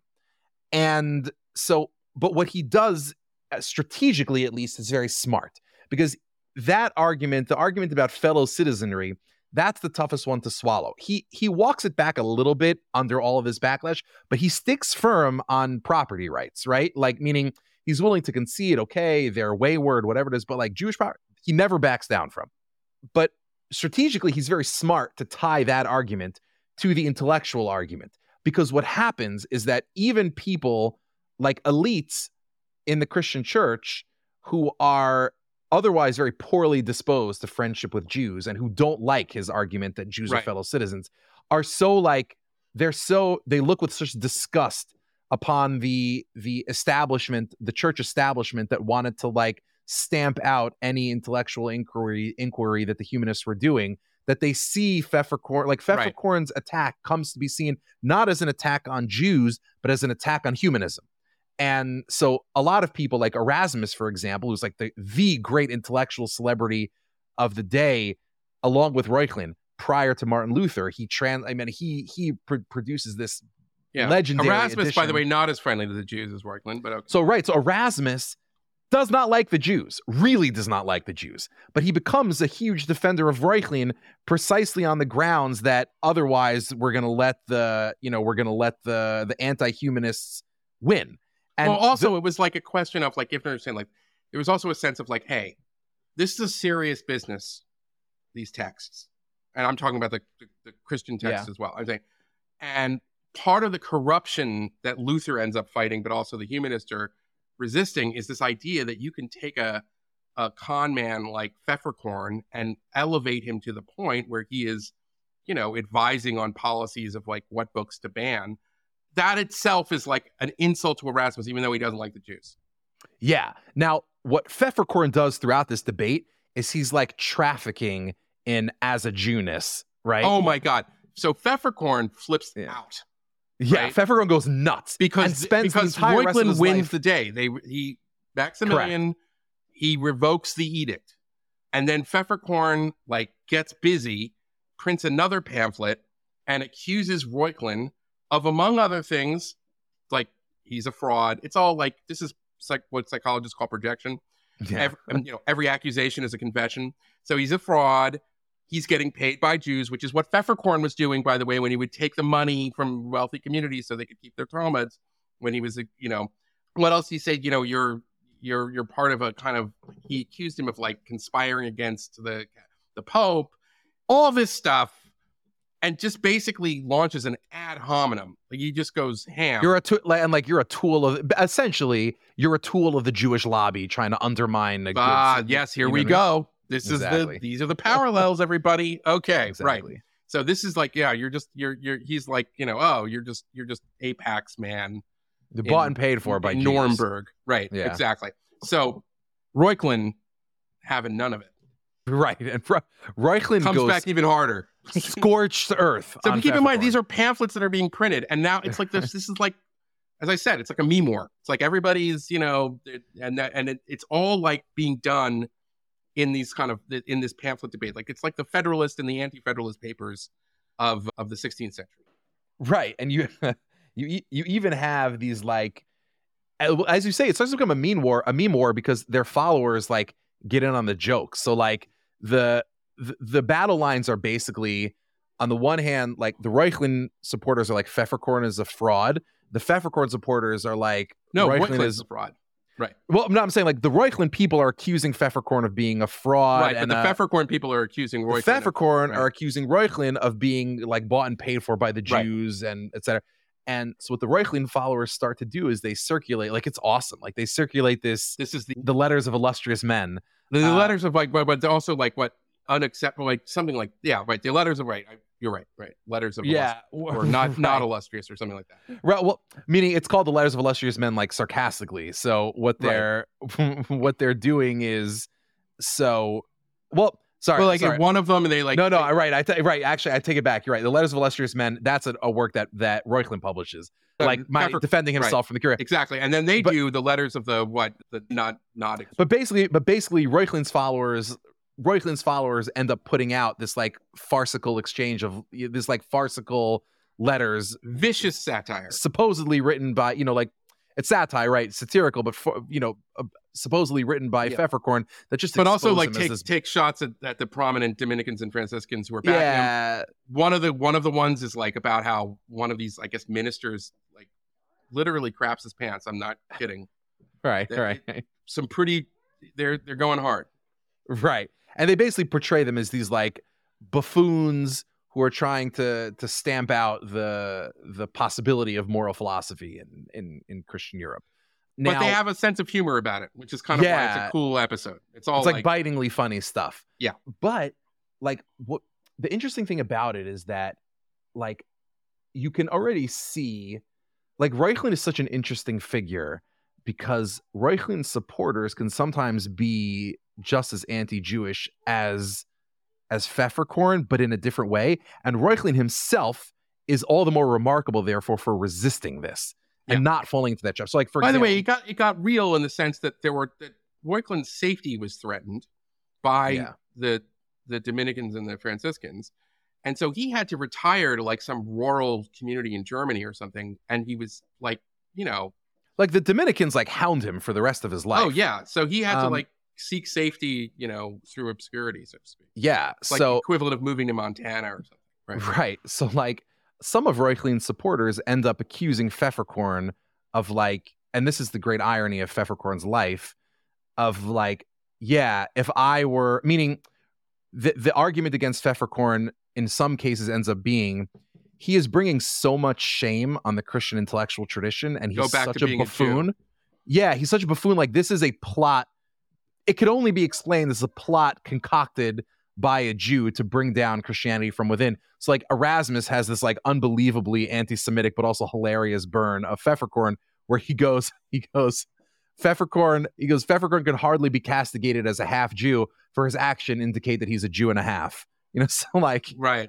you know, you have stuff like that. But Reuchlin is is therefore especially extraordinary because he actually never separates the humanistic defense of what he's doing from his defense of the Jewish people and the Jewish intellectual tradition. And what he basically says is that he kind of lays the groundwork for this argument that like you can't really understand Western morality if it's not grounded in the Hebraic tradition and in Jewish thought. And that has two consequences, or that has rather two implications. Implication one is that we need to study the Jewish tradition and the Hebraic tradition more carefully and and devote more time and attention to it. And we need to think differently about our relationship with actual not just dead Jews, but living Jews.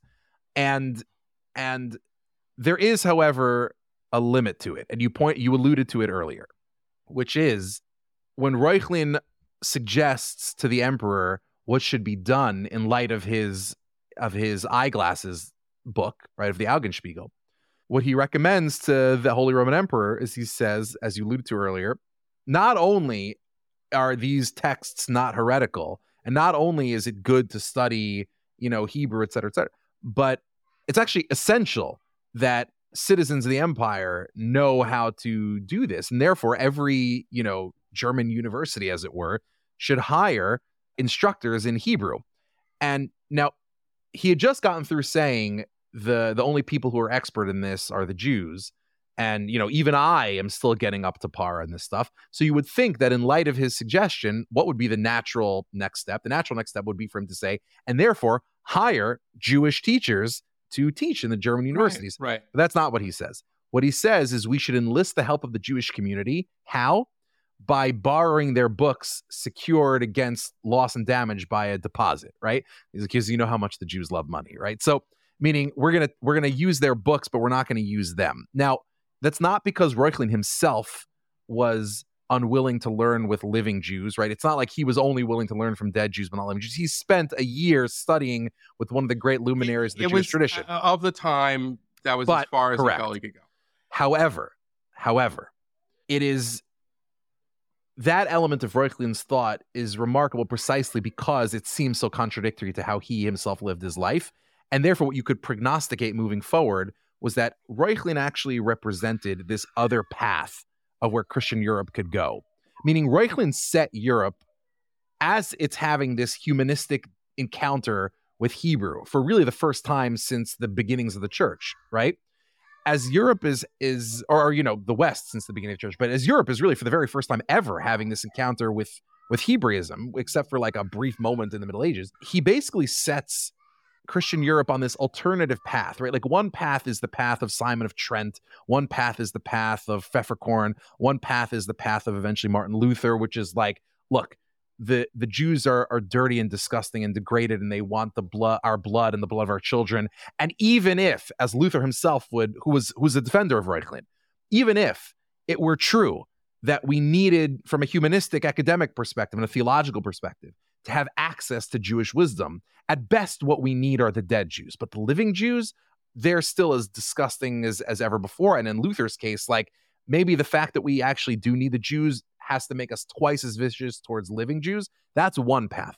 But Reuchlin sets Europe, like kind of sketches out another path for Europe, which is to say, maybe the fact that the West, uh, the Christian West, and, and the West as a whole, is better off for its encounter with the Jewish intellectual tradi- tradition. What that might mean also is that we'll be better off for our encounter with and fellow citizenship with and friendship with not just dead Jews, but living Jews. And Europe actually has both of those paths in it. Continental Europe chooses one path. Ultimately, well, the Dutch are, are are a little bit of a different story. the Dutch are a different story, but in many ways, the, the Dutch are the the Dutch, Dutch are, and are- the and the English are uh, Right. are the good guys in this. but like most of continental Europe, and particularly the lands that would kind of bear the legacy of the eventually the Holy Roman Empire, like Germany, chooses one path, and that's the path of Luther. It's the path of Pfefferkorn. It's the path of the blood libels. It's the path of it's the path of viciousness towards the Jews. Right. But the path that Reuchlin sketches out ends up becoming deeply influential in England in particular and in the Dutch Republic as well. And it's there that if you're looking for like an alternative way to think about Christian and eventually just broadly Western friendship and interest in the Jewish intellectual tradition, something that's an alternative to kind of the same story that we usually hear about like it's all horrible and blood libels and then the Holocaust happens and that's the culmination of it. If you want an alternative path that explains a lot of the rest of, of Western history, including you- the founding fathers in America and the attitudes, which by the way, that'll be another episode with the chief rabbi because we, we really go long, but this is then we're gonna get we're gonna get to that later. But that is But- a part of it. We should say Reuchlin is planting this seed exactly for tolerance, and that is something that is so valuable and so essential to understanding the American experiment. And those seeds end up exactly, those seeds end up bearing fruit in England, in the Dutch Republic, and eventually uh, in the United States of America. Okay, I want to touch on two more things with Pfefferkorn and Reuchlin. The first is, and we should not, we should emphasize this, is that there was a live debate in 1509 and the following years as to whether or not the Jews would be even able to legally print a Talmud, or at least not the Pfefferkorn Talmud, which is nonsense. And because of Reuchlin's intervention, we have the first printed Talmuds that are then able to, I mean, like there are a lot of earlier versions, and I'm basing this, I should say, on Henry Abramson, the great Yeshiva University scholar who I think uh, has- I think Touro University. I think. Touro, sorry, my bad. Yeah. Touro College, yeah. Okay. But because of this, we really have the sort of accessibility of the Talmud, you could argue, that it, it it's no longer has to be handwritten out. And that's a game changer. I mean, maybe just talk a little bit about that. Because of Reuchlin's intervention, Jews were able in Europe to print the Talmud. That is a huge thing. Yeah. So right. So so censorship. It's an important point. Yeah. So so much of the history of anti-Semitism is like a history of technology. Yeah. Because there is censorship of the Talmud in the in kind of the you know the the depths of the Middle Ages. So like you know the the mid 13th century after Yeah. uh, And by the way, there were other Jewish converts, we should say, like Pablo Christiani and like yeah who did a similar thing with the Talmud before Pfefferkorn. But this is important because of Gutenberg. That's that's right. That's right. But where where Christian like official Christian and like institutional Christian censorship of the Talmud really takes off is with the the rise of the printing press. So you have you know you have lots of you have lots of like official commissions that are like governmental like governmental commissions Right. usually staffed by by Christians and very often by by kind of like Christian con- like Jewish converts to Christianity whose job it is to like take out you know apparently objectionable material from the Talmud so like you'll have entire sections of the Talmud like wholesale deleted in some in some Right. printing houses We are But- able to get the first full Talmuds printed because of Reuchlin. Well, yeah, meaning what ends up happening is like as there becomes this there becomes this non-Jewish demand for Talmudic texts that ends up being a a, a and, and in addition to that, some of the great Jewish printing houses are run by Christians. And as a consequence, like we owe so much of the history of like the survival of Jewish literature in print to to non-Jews who were friendly to the cause of Jewish literature and one of my favorite stories actually is is probably the most rabbinically learned non-Jew in history was also the most important uh, 17th century parliamentarian in England by the name of John Selden. He was so important that actually both sides of the English Civil War are recruiting him to be a leader in their cause. He's widely he's widely known across Europe as the most brilliant man in Europe. by figures like John Milton, Right. Thomas Hobbes, Hugo Grotius, like widely acknowledged that John Selden is a genius. And he makes his reputation as a scholar of rabbinic literature. So he he authors these like massive, massive, you know, works of like natural law, et cetera. The and his most his most famous works, which are still influential in international law today, are actually patterned on on important schema from rabbinic literature and just are shot through with rabbinic commentary. So there's a point at which King Charles in England like believes that like accuses Selden of being seditious and whatever it is, eventually lets him out of jail. But for a while he's kept he's kept, I believe, in the Tower of London. And he's in prison there for quite for quite a bit of time. And the the rule is that Selden gets to have like 15 sheets of paper and one book. And so he says, okay, the one book that I want is the Babylonian Talmud. Now, it may be in a couple of volumes, but it's now it's it's in like you know like 40 volumes, right? But like but but he ends up getting like 40 books for the price of one, the ultimate you know Jewish move. But he but yeah, so like Selden like Selden is like deeply interested in reading the Talmud and its original as close to the original as he could possibly find it. Like he had no interest in censoring the Talmud. He thought the Talmud was the entire basis for the English tradition of liberty. Like he didn't think that English English morality and moral philosophy was coherent at all without rabbinic literature. And so the, it's precisely because of these like intellectual pressures, or at least in, in great part because of these intellectual pressures, that Jewish literature is able to flourish the way that it does. Okay. Second point. Daniel Goldhagen's great book. Well, maybe not so great book. Hitler's Willing Executioners spends a bit of time on the history of the anti Semitic purges and pogroms, but also the imagery and so forth that is really, that he claims is very unique to Germany.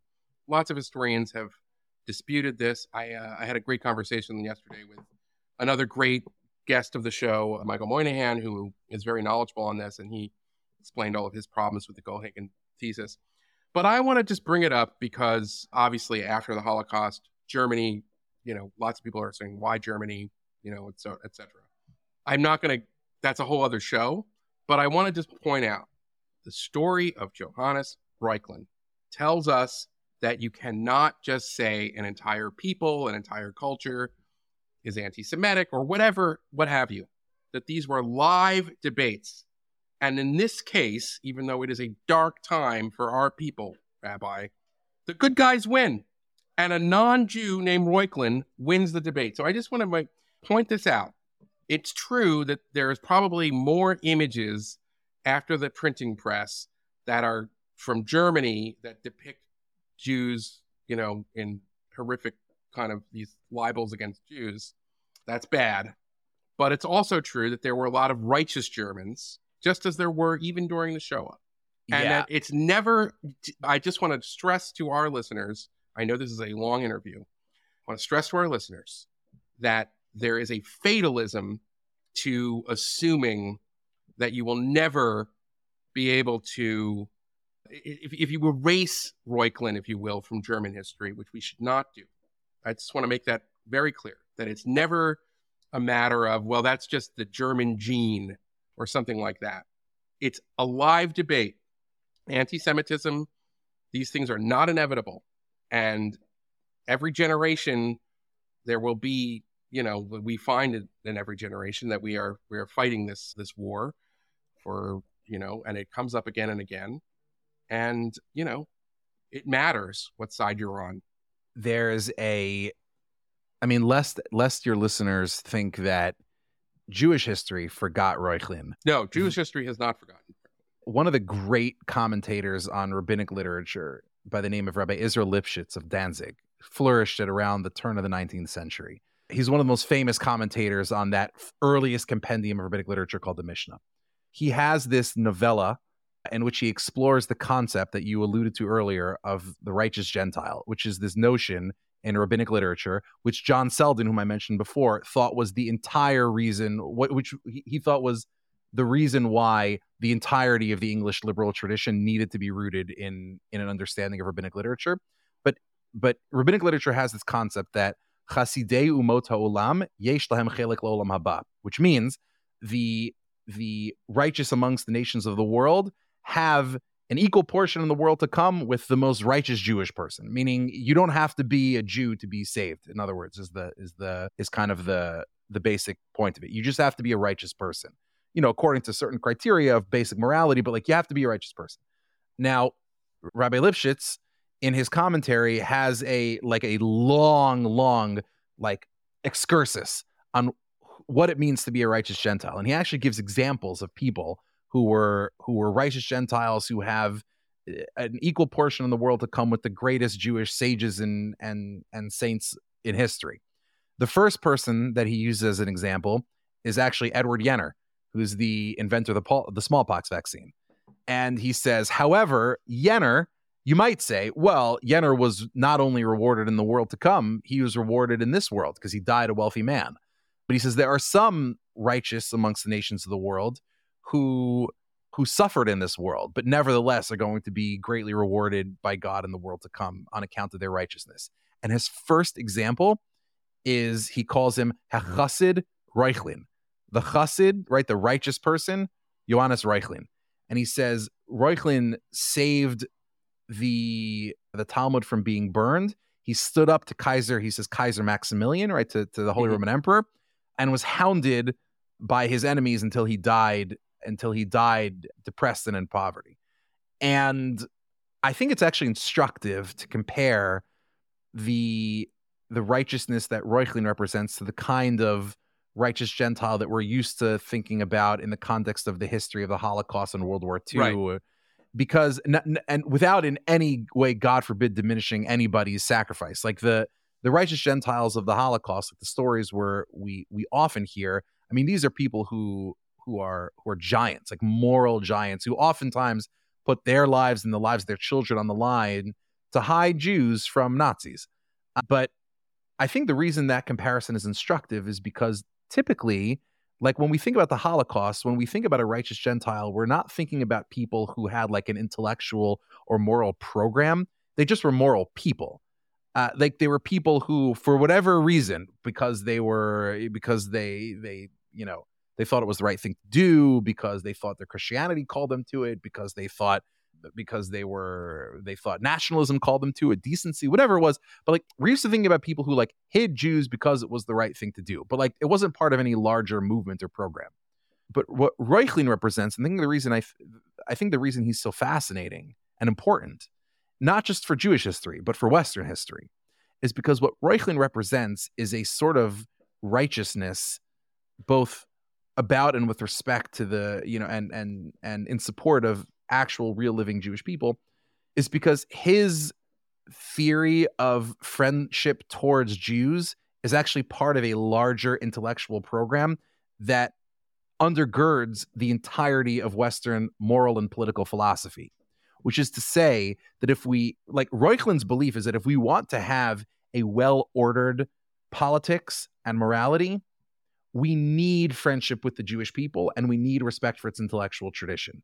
Yes. Now, that insight becomes for for reasons that are not like, you know, it's not like, you know, Reuchlin is like kind of a patron saint of English liberty, but he does lay the groundwork for it.